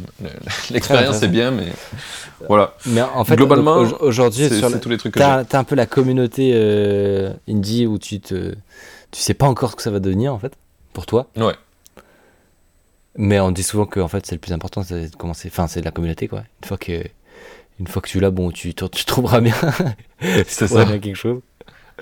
Euh, et après, du coup, ouais, un, ou deux projets, euh, un mode, un mode indie. C'est hyper cool parce que je pense que du coup, j'imagine que, parce que moi, j'avoue, j'ai pas encore écouté d'autres d'autres épisodes, mais je vais, je vais aller le faire de, de ce pas. Euh, mais du coup, en fait, un tu t'es un peu embarqué avec tout le monde dans l'aventure, quoi. Toi-même, euh, tu essaies de. C'est l'idée. J'imagine que tu te poses plein de questions, euh, t'as pas les réponses à tout, mais du coup, avec, avec tes invités, tu t'apprends des choses. Et, exactement. exactement. D'ailleurs, euh, c'est un des points. Pourquoi en ce moment j'invite des gens qui sont dans le YouTube Game, c'est parce que j'aimerais partager sur YouTube plus. Et forcément, ça m'apporte aussi à moi de savoir un petit peu comment toi t'as as géré tout ça. Euh, je pense que c'est le, génie un petit peu du podcast, c'est que ça te permet de rencontrer des gens qui sont stylés, qui font des trucs que tu aimerais faire, et euh, de passer un moment avec eux, et qu'en plus ça apporte de la valeur à ton audience. C'est vraiment euh, ultra, ultra bénéfique. Mais je m'en suis rendu compte en lançant du coup notre talk show, Underscore. c'est que j'ai jamais rencontré autant de gens, mais, mais, mais de, de très loin, quoi. C'est-à-dire que là, aujourd'hui, je sais que tous les mercredis, j'ai des gens euh, inspirants euh, et passionnants que, avec qui de base je voulais discuter de toute façon. Et sauf que là, ça m'oblige quoi exactement. Et en plus j'ai une excuse. Donc euh, donc vraiment c'était un peu le, le bénéfice non prévu mais mais qui est vraiment incroyable. Ouais. Je, je, je, survalide ce point et merci je pense c'est Antonin Archer le mec qui avait fait une nouvelle école qui m'a inspiré ça. le qui a monté ce podcast d'ailleurs au début. Qui c'était de il a, il a, arrêté son podcast, il, il s'est lancé dans la musique. Et du coup, euh, je l'avais contacté pour avoir des conseils. il m'a dit, bah, si tu veux, je te monte le podcast. Du coup, ça a été le premier monteur de mon ah, podcast. Quoi? Ouais, c'est très drôle. c'est très drôle. C'est très étrange, ok. bah, En fait, euh, tu sais, quand tu te relances dans un projet à toi, euh, il avait besoin de trouver des moyens de se rémunérer. Et pour le coup, son, son expérience de podcast, elle, elle, elle, avait vachement de valeur. Donc, j'étais OK de le payer bien. Et lui, il m'apportait beaucoup de valeur pour me lancer, pour comprendre comment faire les choses, etc. Et euh, c'était win-win, quoi.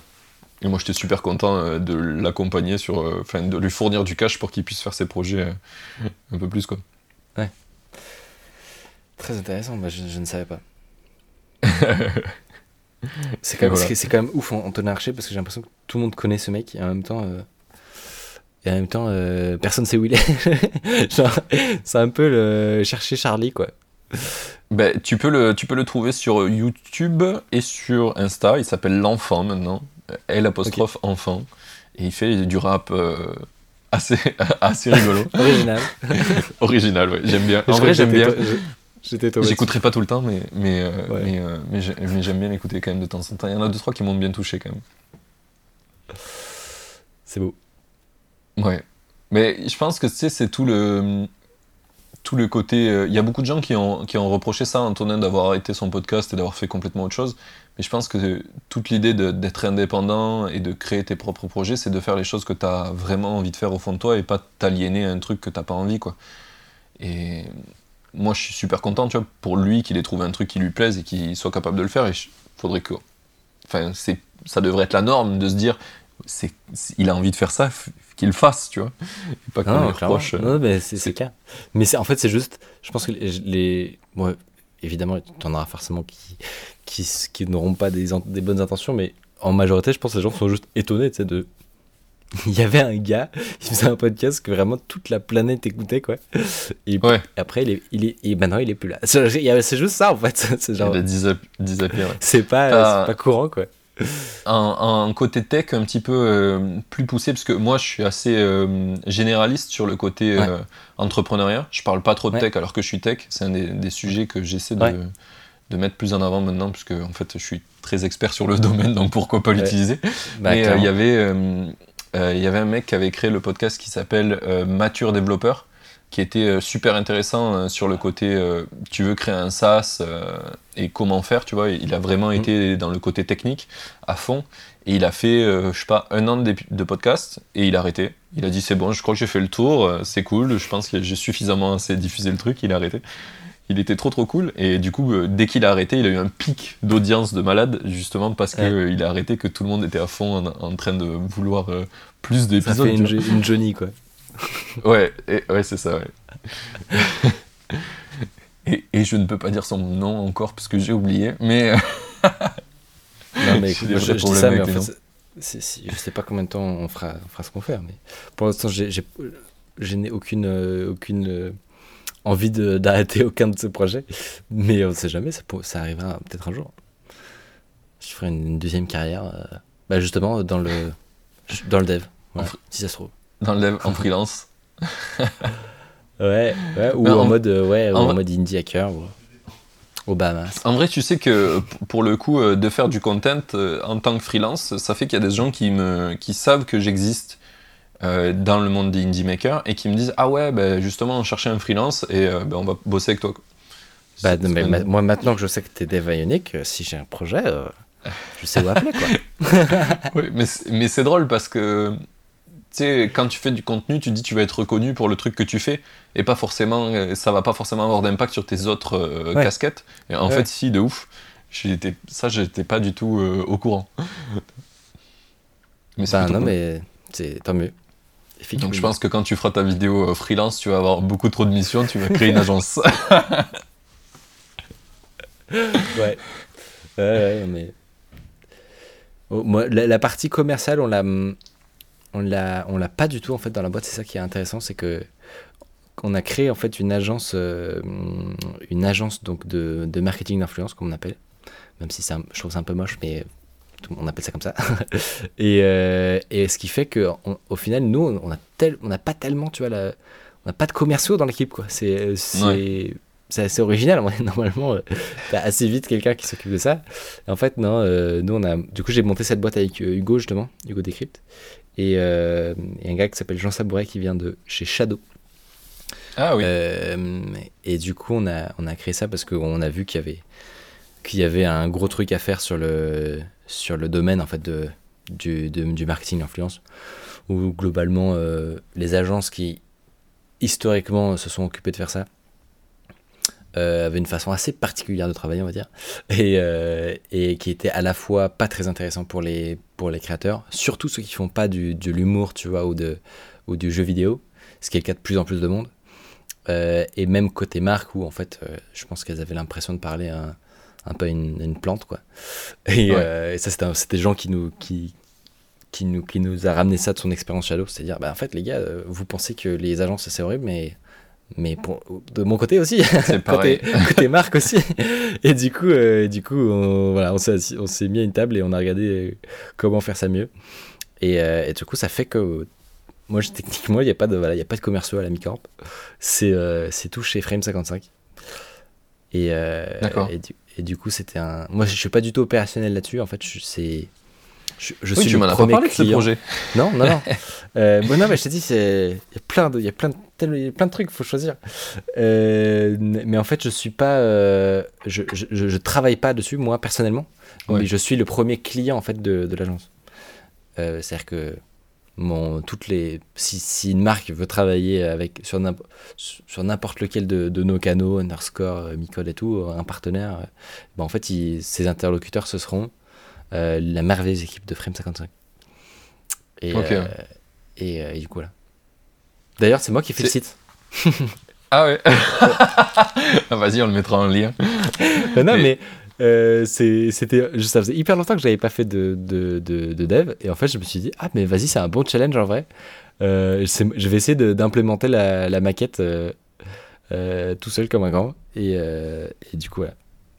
je, je l'ai fait dans, en vidéo et c'était un peu le défi de est-ce que oui ou non je vais être euh, en mesure de, de faire un vrai projet entre guillemets de, de dev quoi.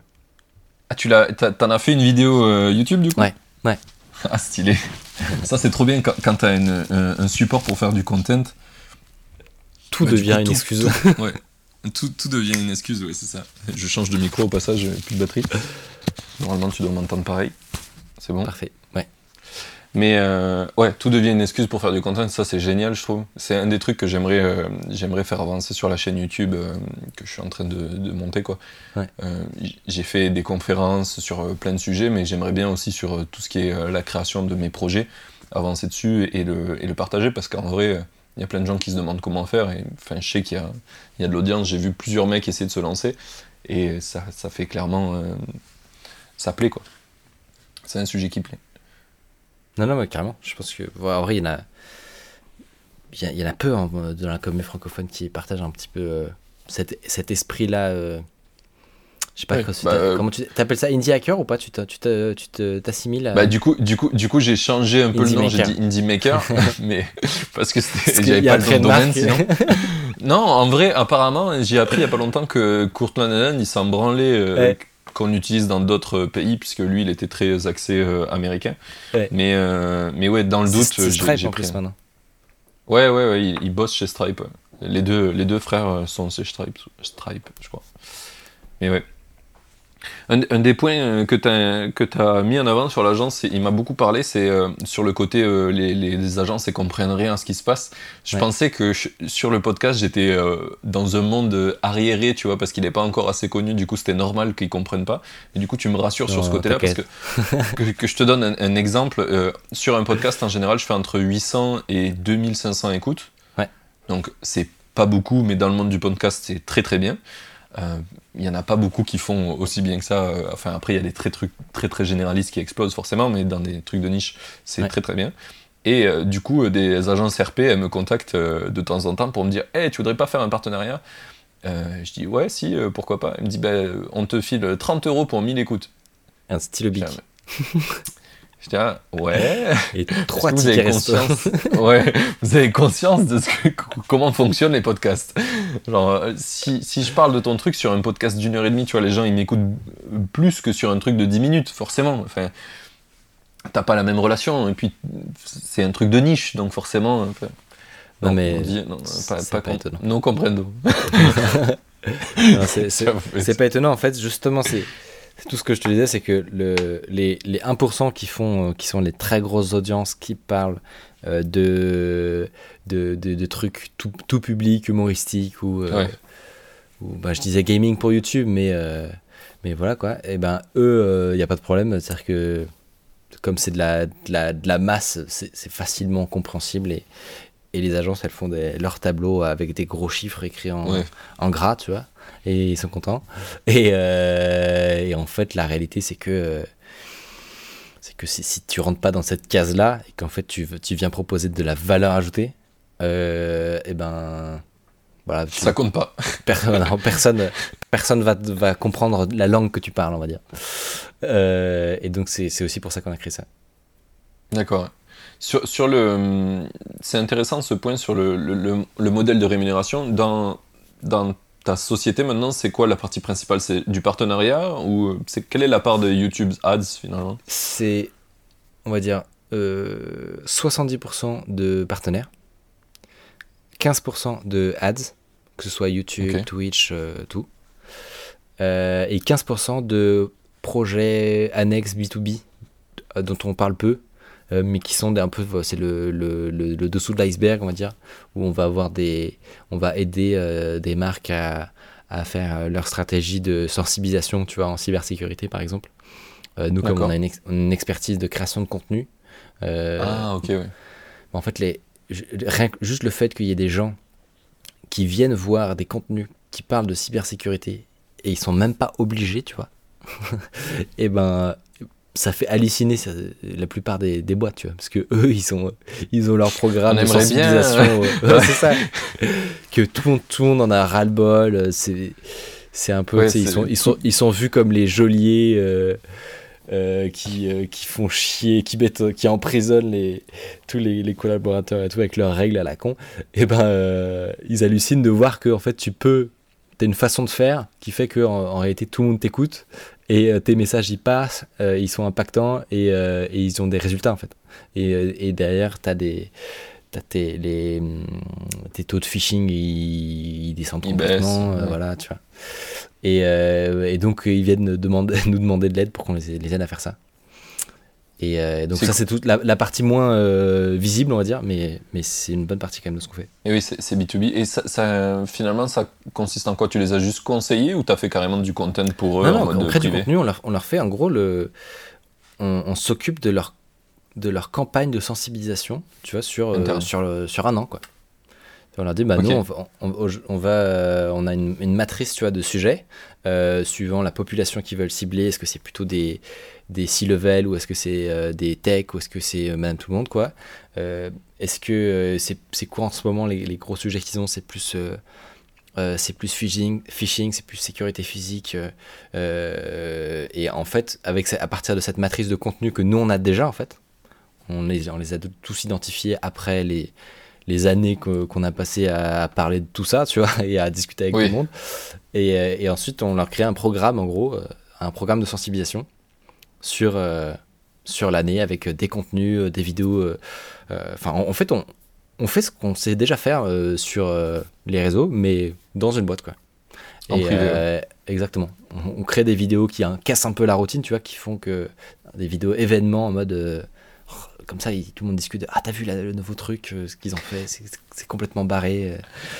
Et du, coup, t'as des mecs en interne de euh, genre L'Oréal qui ont vu des vidéos de Micode pour la sécurité L'Oréal, quoi.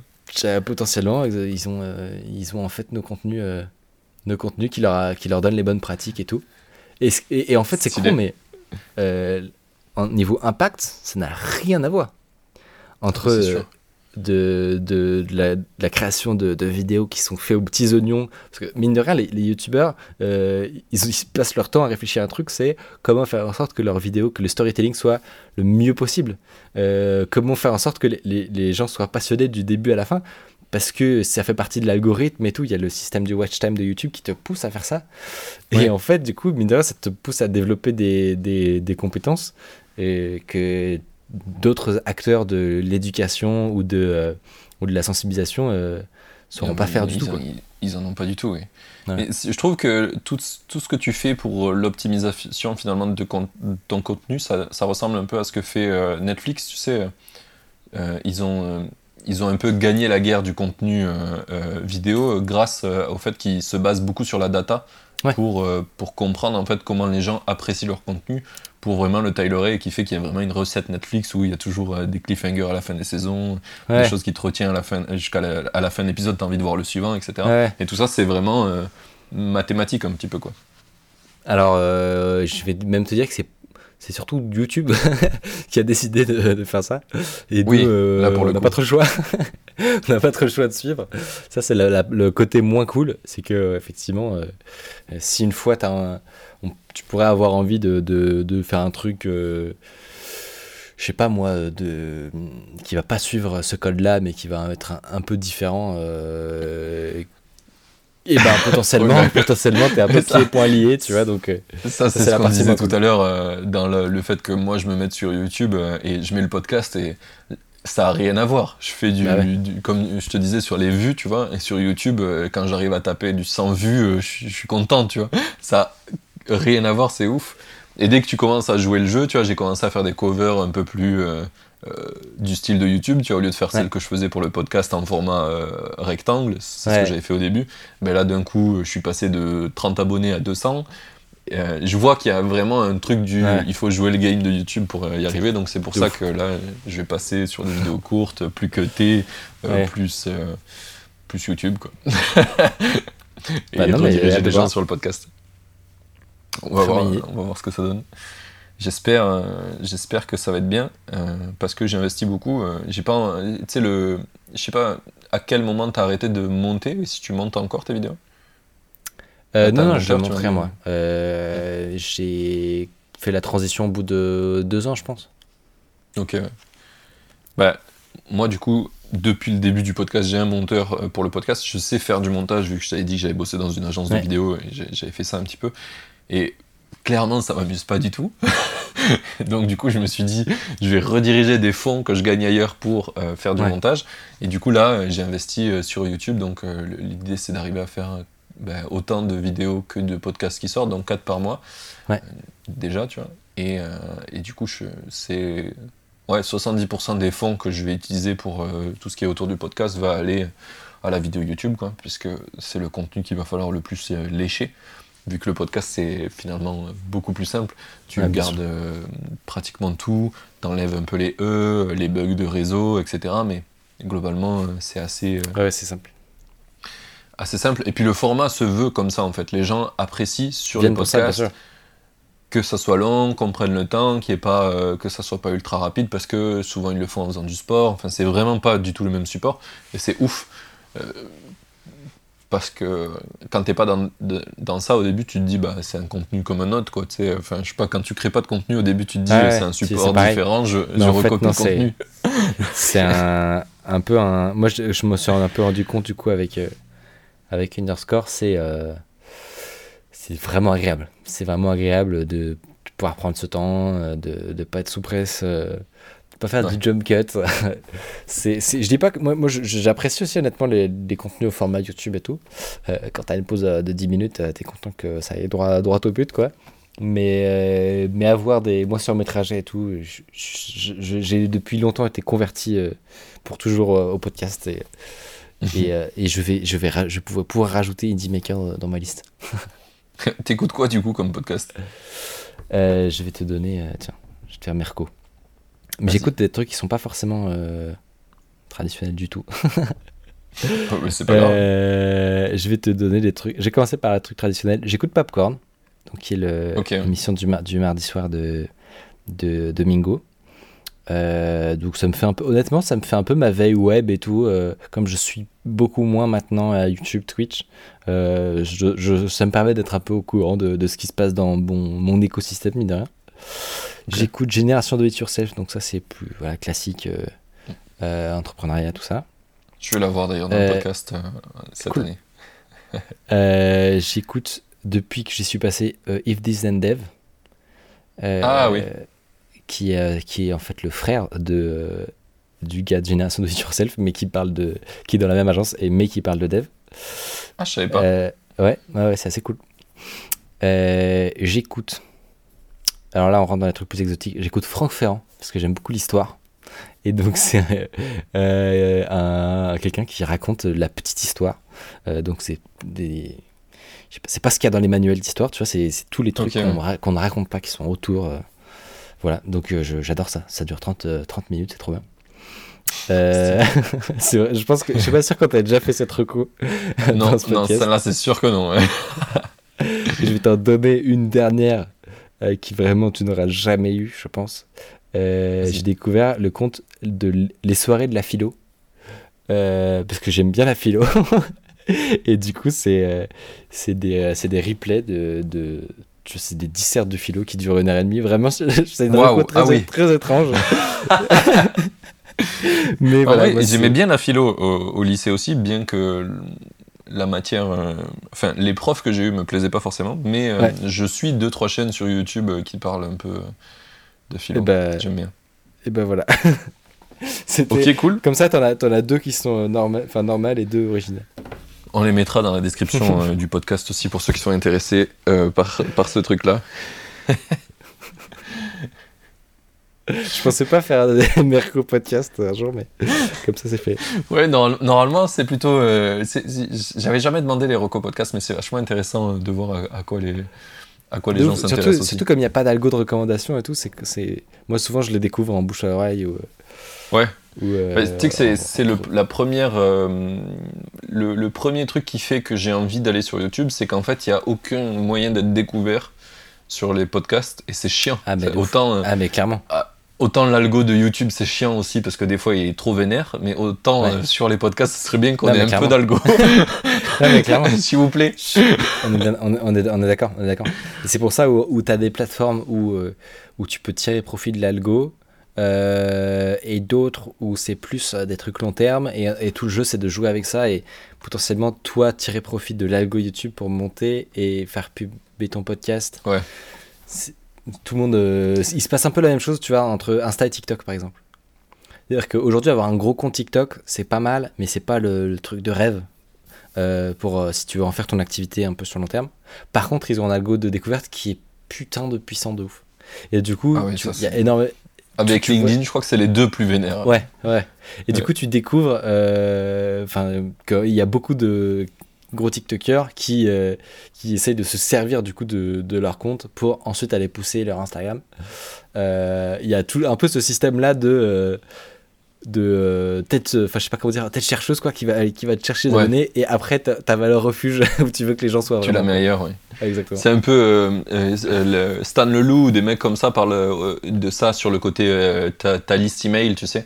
D'avoir une liste email et après tu peux avoir d'autres d'autres trucs mais vraiment ton, ton or c'est dans ta liste email pour lui. Ouais c'est ça. Et ouais, je, je vois bien ce sujet là effectivement. Mais pour le coup moi c'est YouTube pour le moment euh, qui m'a rapporté pas mal d'abonnés dernièrement, avec la, dernière évolution que je t'ai dit là. Et, euh, TikTok, j'aimerais bien tester aussi, on va essayer 2-3 vidéos euh, pour voir. je sais pas en fait si je peux arriver à recycler du contenu direct de podcast en TikTok ou alors s'il faut vraiment que je fasse du contenu spécifique. Dans ce cas-là, ça va être euh, compliqué parce que j'ai 10 000 projets en même temps, tu vois.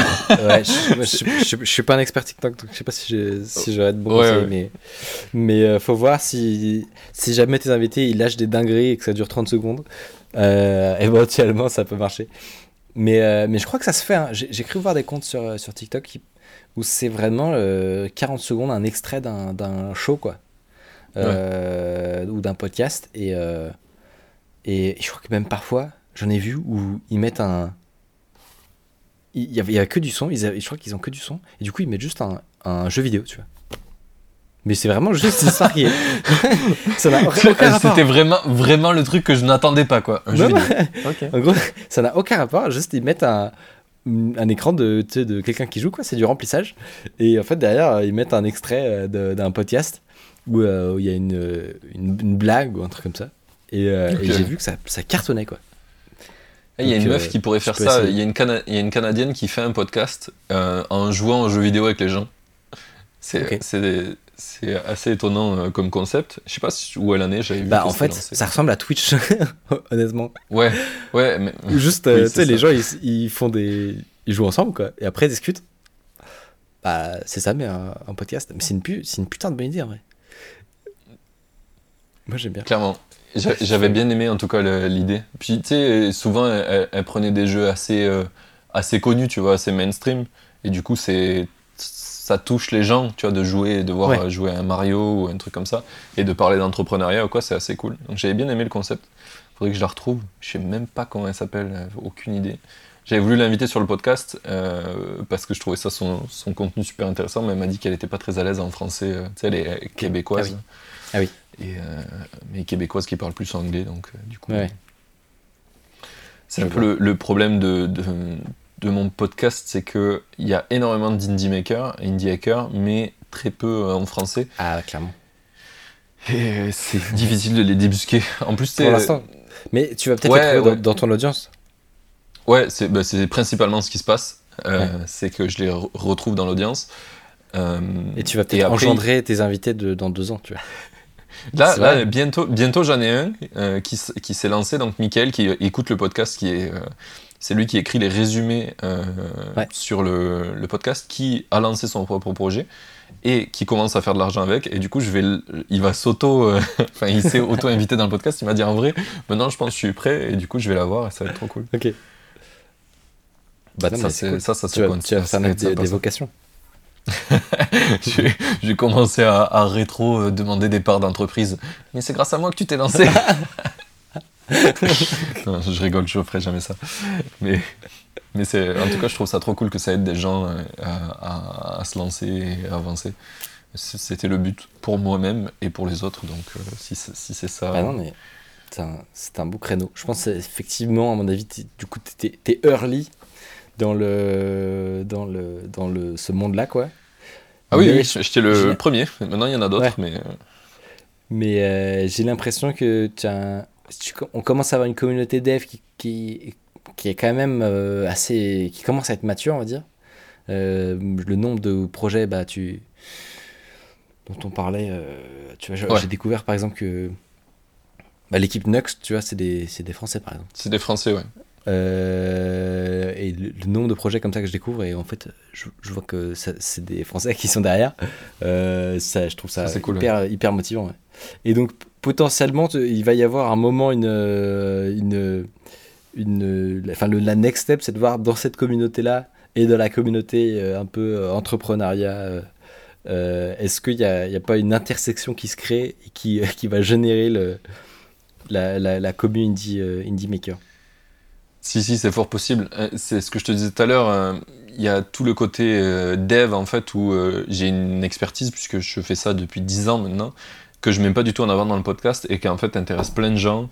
Il y a plein de gens qui sont dev, qui écoutent le podcast, et c'est eux qui interagissent le plus, c'est eux qui essayent le plus. Enfin, tu vois qu'il y a vraiment un gros vivier sur ce truc-là, une vraie force, et que j'utilise pas, en fait, parce que j'ai depuis toute ma vie, j'ai voulu être un entrepreneur généraliste et pas être juste un tech parce que tu sais, c'est le côté ouais, mais t'es un tech, t'es un nerd, etc. Et, euh, et j'avais pas envie d'avoir cette image, tu vois. Et en fait, je me rends compte que ben, j'en suis un et il faut l'assumer. Il faut peut-être assumer le fait que moi, je le vois différemment et que du coup, communiquer, ben, pour les techs, ça se fait moins et moi, je le fais.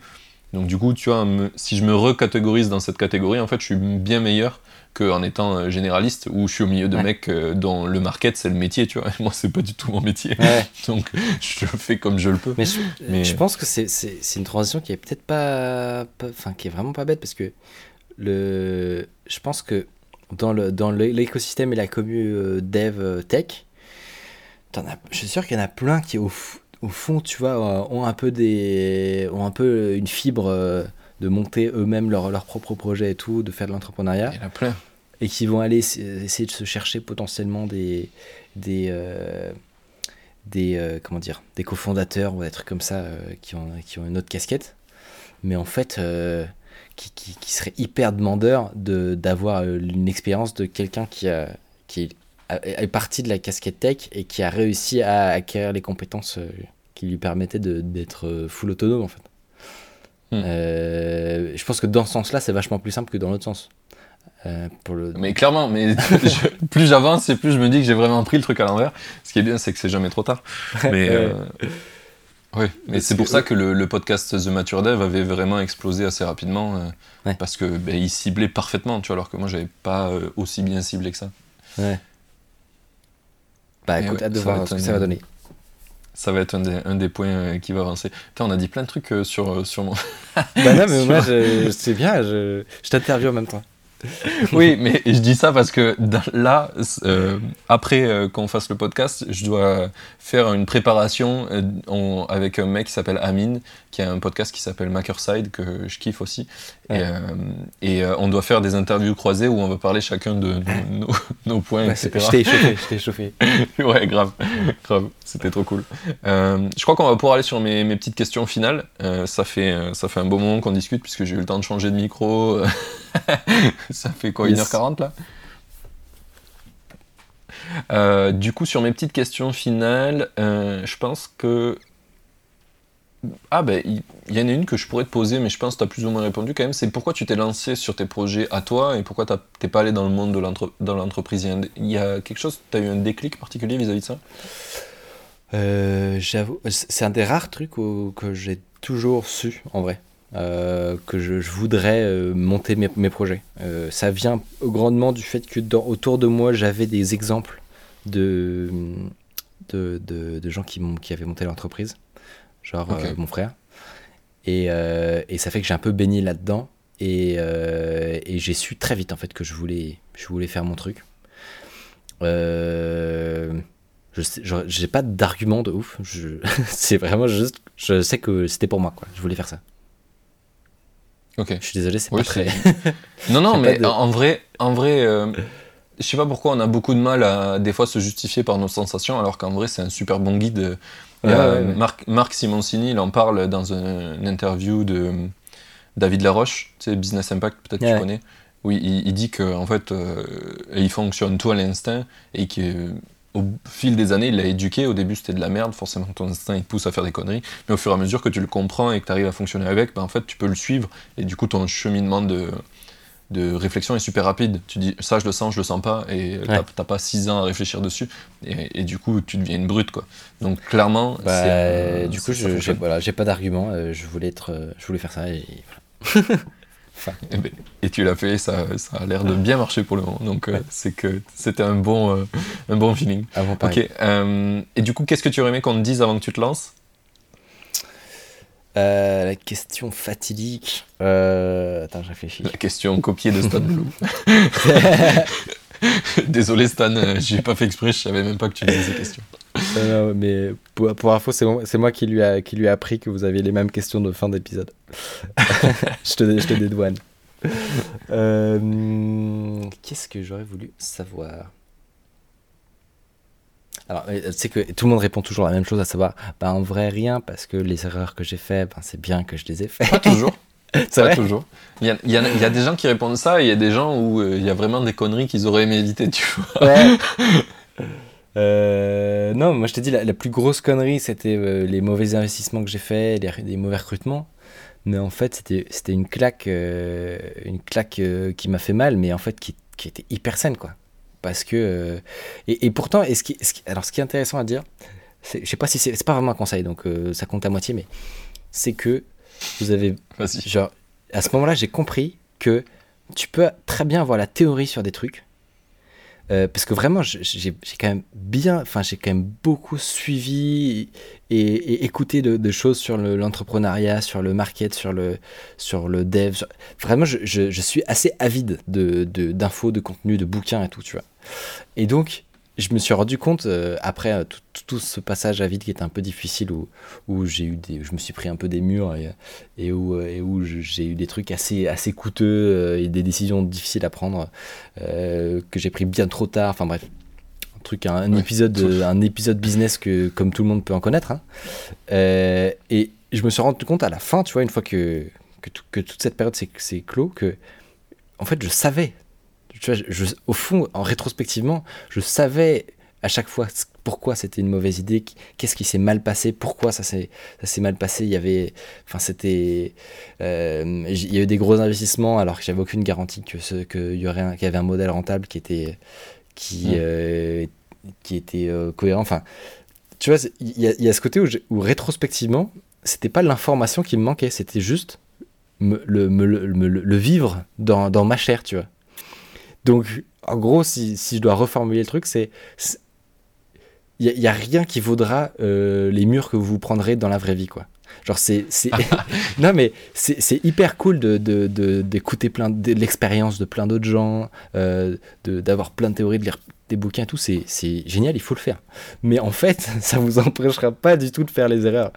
Et, euh, et, et, mais par contre, au moment où vous les ferez, vous saurez les identifier. Ah oui, voilà, il parlait de ça en ah. fait. ah, c'était ça. C'était ça, voilà. C'était ça, cette gifle. Exactement. Euh, donc voilà. C'est vrai. Ça, c'est un des trucs qui revient euh, un petit peu, c'est euh, le fait de finalement commencer plus tôt. Il y a des gens, ils regrettent de ne pas avoir commencé assez tôt parce que tu prends les gifles plus tard, du coup, si tu commences plus tard, forcément. Ouais. Et des fois, bah, c'est plus coûteux. honnêtement, il faut que je sois honnête là-dessus. Moi, du coup, je suis content d'avoir commencé plus tôt. Éventuellement, je pourrais me dire de commencer encore plus tôt, mais je vais pas me plaindre. Euh, Au berceau, directement. c'est ça. Du coup, euh, du coup les gifs que je me suis pris, effectivement, euh, c'était une bonne conclusion. C'est mieux vaut maintenant que, que dans 5-10 ans, quand tu as femme et enfant, et, et, que tout est plus, tout est plus violent. Quoi. En fait, quand tu es étudiant, tu, tu, perds de l'argent, bon, au, pire. Tu perds du temps, c'est pas grave. Retourne chez papa et maman. non, mais c'est ça. J'y étais déjà. ok. Euh, est-ce que tu as une citation euh, préférée? Euh, comme je suis à court, je vais redire la même que, que chez Stan, je suis désolé. C'était c'était Amor Fati, qui est un qui veut dire aime le, le, destin. Il y a l'idée que de d'accepter le, c'est très philo encore une fois, mais euh, c'est moi des trucs sur lesquels j'ai vachement évolué depuis euh, les dernières années. Euh, l'idée est de d'accepter la difficulté de, de, de, la vie, des épreuves, et, et, et, de, et, d'aimer le, le, chemin. Je sais pas comment dire, mais il y a, y a, un côté, tu sais, quand tu, quand tu, même peut-être ça, ça va parler aux gens qui, font, qui montent des projets, etc., où tu te dis, putain, quand j'ai trop hâte d'être à tel ah endroit. Parce que ce, sera, sera mieux, tu vois. Genre, une fois que j'aurai tel truc, que je posséderai telle chose, que j'aurai accompli tel truc, euh, et ben, euh, et ben c'est à ce moment-là où je serai content. Et le, le côté, euh, essayer d'apprécier le, le, chemin, en fait, le, le même, alors, alors que par, parfois il va être difficile ou, ou désagréable, et, ben en fait, c'est ça qui fait qu'à la fin, t'es es serein et t'es bien dans ta vie, quoi.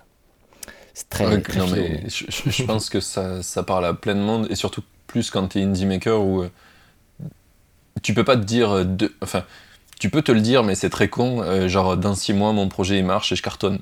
ça, ça c'est ce qu'on imagine surtout dans l'environnement startup où tu vas lever des fonds, etc. Machin, t'auras pas plus de succès, mais tu as plus de chances de l'imaginer. Et dans le côté indie maker, en fait, vu que tu vas faire les choses toi-même, tu es obligé de te dire si tu veux être honnête et pas te prendre trop de claques dans la gueule, que bah, ça va prendre du temps, que tu vas construire les, trucs étape par étape, et qu'il va falloir enjoy le process, sinon t'es mort, quoi. Parce que ça, c'est un peu long. C'est ouf. Donc ouais, ouais, je, je, comprends tout à fait ce point, et euh, trop content que tu cites ça, parce que c'est un très très bon rappel pour ceux qui l'auraient oublié. Euh, c'est le chemin qui compte plus que la destination. je pense que c'est ça le, la phrase courte. Ouais, ouais, ouais, c'est ça. En gros. Euh, ok, top. Euh, du coup, la dernière question pour moi, qui j'invite après toi? Alors, bah, tu m'as mentionné Hugo, je peux rien te garantir. Allez. je réfléchis. Hmm. Tu peux inviter. Euh, attends. Tu peux inviter Follow Dorian. Follow Dorian. Ouais, c'est un gars que j'ai rencontré et qui a bien percé sur TikTok sur des contenus. Euh, sur des contenus un peu euh, entrepreneuriat, comment se faire des compléments de revenus quand tu es étudiant, tu sais, des petits quick tips comme ça. Et, et, et c'est vraiment, vraiment intéressant son, son, son évolution. Et très Vas-y, je checker. Je, je, dernièrement, j'ai installé euh, du coup euh, TikTok, puisque je me suis dit que j'allais arrêter d'être un boomer. et, euh, et, du coup, je cherche. Tu sais, c'est comme tous les outils. Je me dis, Twitter, c'est un outil. TikTok, c'est un outil. Il y a plein de gens qui disent c'est de la merde et que du contenu de merde, mais c'est juste parce qu'ils utilisent mal l'outil potentiellement. Donc, du coup, j'essaye de. Et que ça a changé aussi, en vrai. Ouais. Mais voilà, et du coup, j'essaie d'avoir. En fait, c'était pas forcément faux à certaines dates, honnêtement.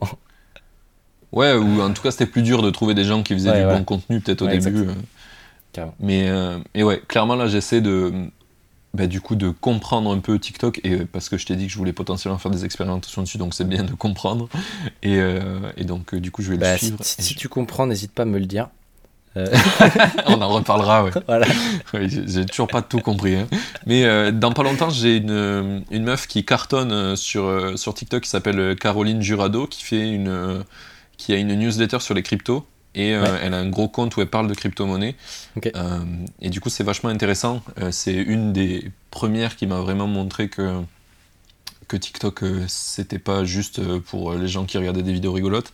Euh, et du coup, du coup assez intéressant. Donc quand le podcast sortira, tu pourras l'écouter celui-là, vu que ça va être tout un épisode autour de, de ce qu'elle fait sur ça. Ok, trop bien. Ok. et la dernière question, c'est pour toi ou c'est qu'on envoie les gens qui veulent te suivre à en savoir plus sur ce que tu fais? Eh bien, ils peuvent aller sur, sur Micode, sur YouTube, sur Twitch, sur Instagram. Twitch, c'est underscore, c'est ça? Non, c'est Micode aussi. Mm. Ok. C'est Micode partout. M-I-C-O-D-E. Ok, trop bien. Eh bien, merci euh, d'avoir euh, pris ce petit temps avec moi. C'était vraiment bah, Merci de l'invite. Avec plaisir. Je passé un très bon moment. J'espère que nos auditeurs aussi ont passé un bon moment. Si c'est le cas, bah, vous pouvez envoyer des petits, euh, des petits messages, euh, je sais pas, sur. Euh, où c'est qu'on pourrait te spammer Sur Insta Sur Twitter. Sur, Twitter, allez, sur Twitter. sur Twitter, vous pouvez lui envoyer des petits messages pour lui dire que c'était très très cool, c'est vachement important. et c'est vraiment cool d'avoir un petit peu de feedback. Vous pouvez m'en envoyer aussi à moi aussi, comme je le dis maintenant. un des trucs qu'on m'a dit, que je dis pas assez souvent, c'est qu'il y a la communauté Indie Maker. Si vous voulez euh, nous rejoindre et euh, construire vos projets, euh, ne pas être tout seul, vous pouvez nous rejoindre. C'est sur le site Indie Maker. Il y a un petit bouton en haut à droite, communauté. Puis après, rejoignez-nous, c'est sur Discord. Voilà. Merci à toi. Eh ben, moi, je vous dis à dans une, une, semaine pour le prochain épisode. Et salut, bon après-midi.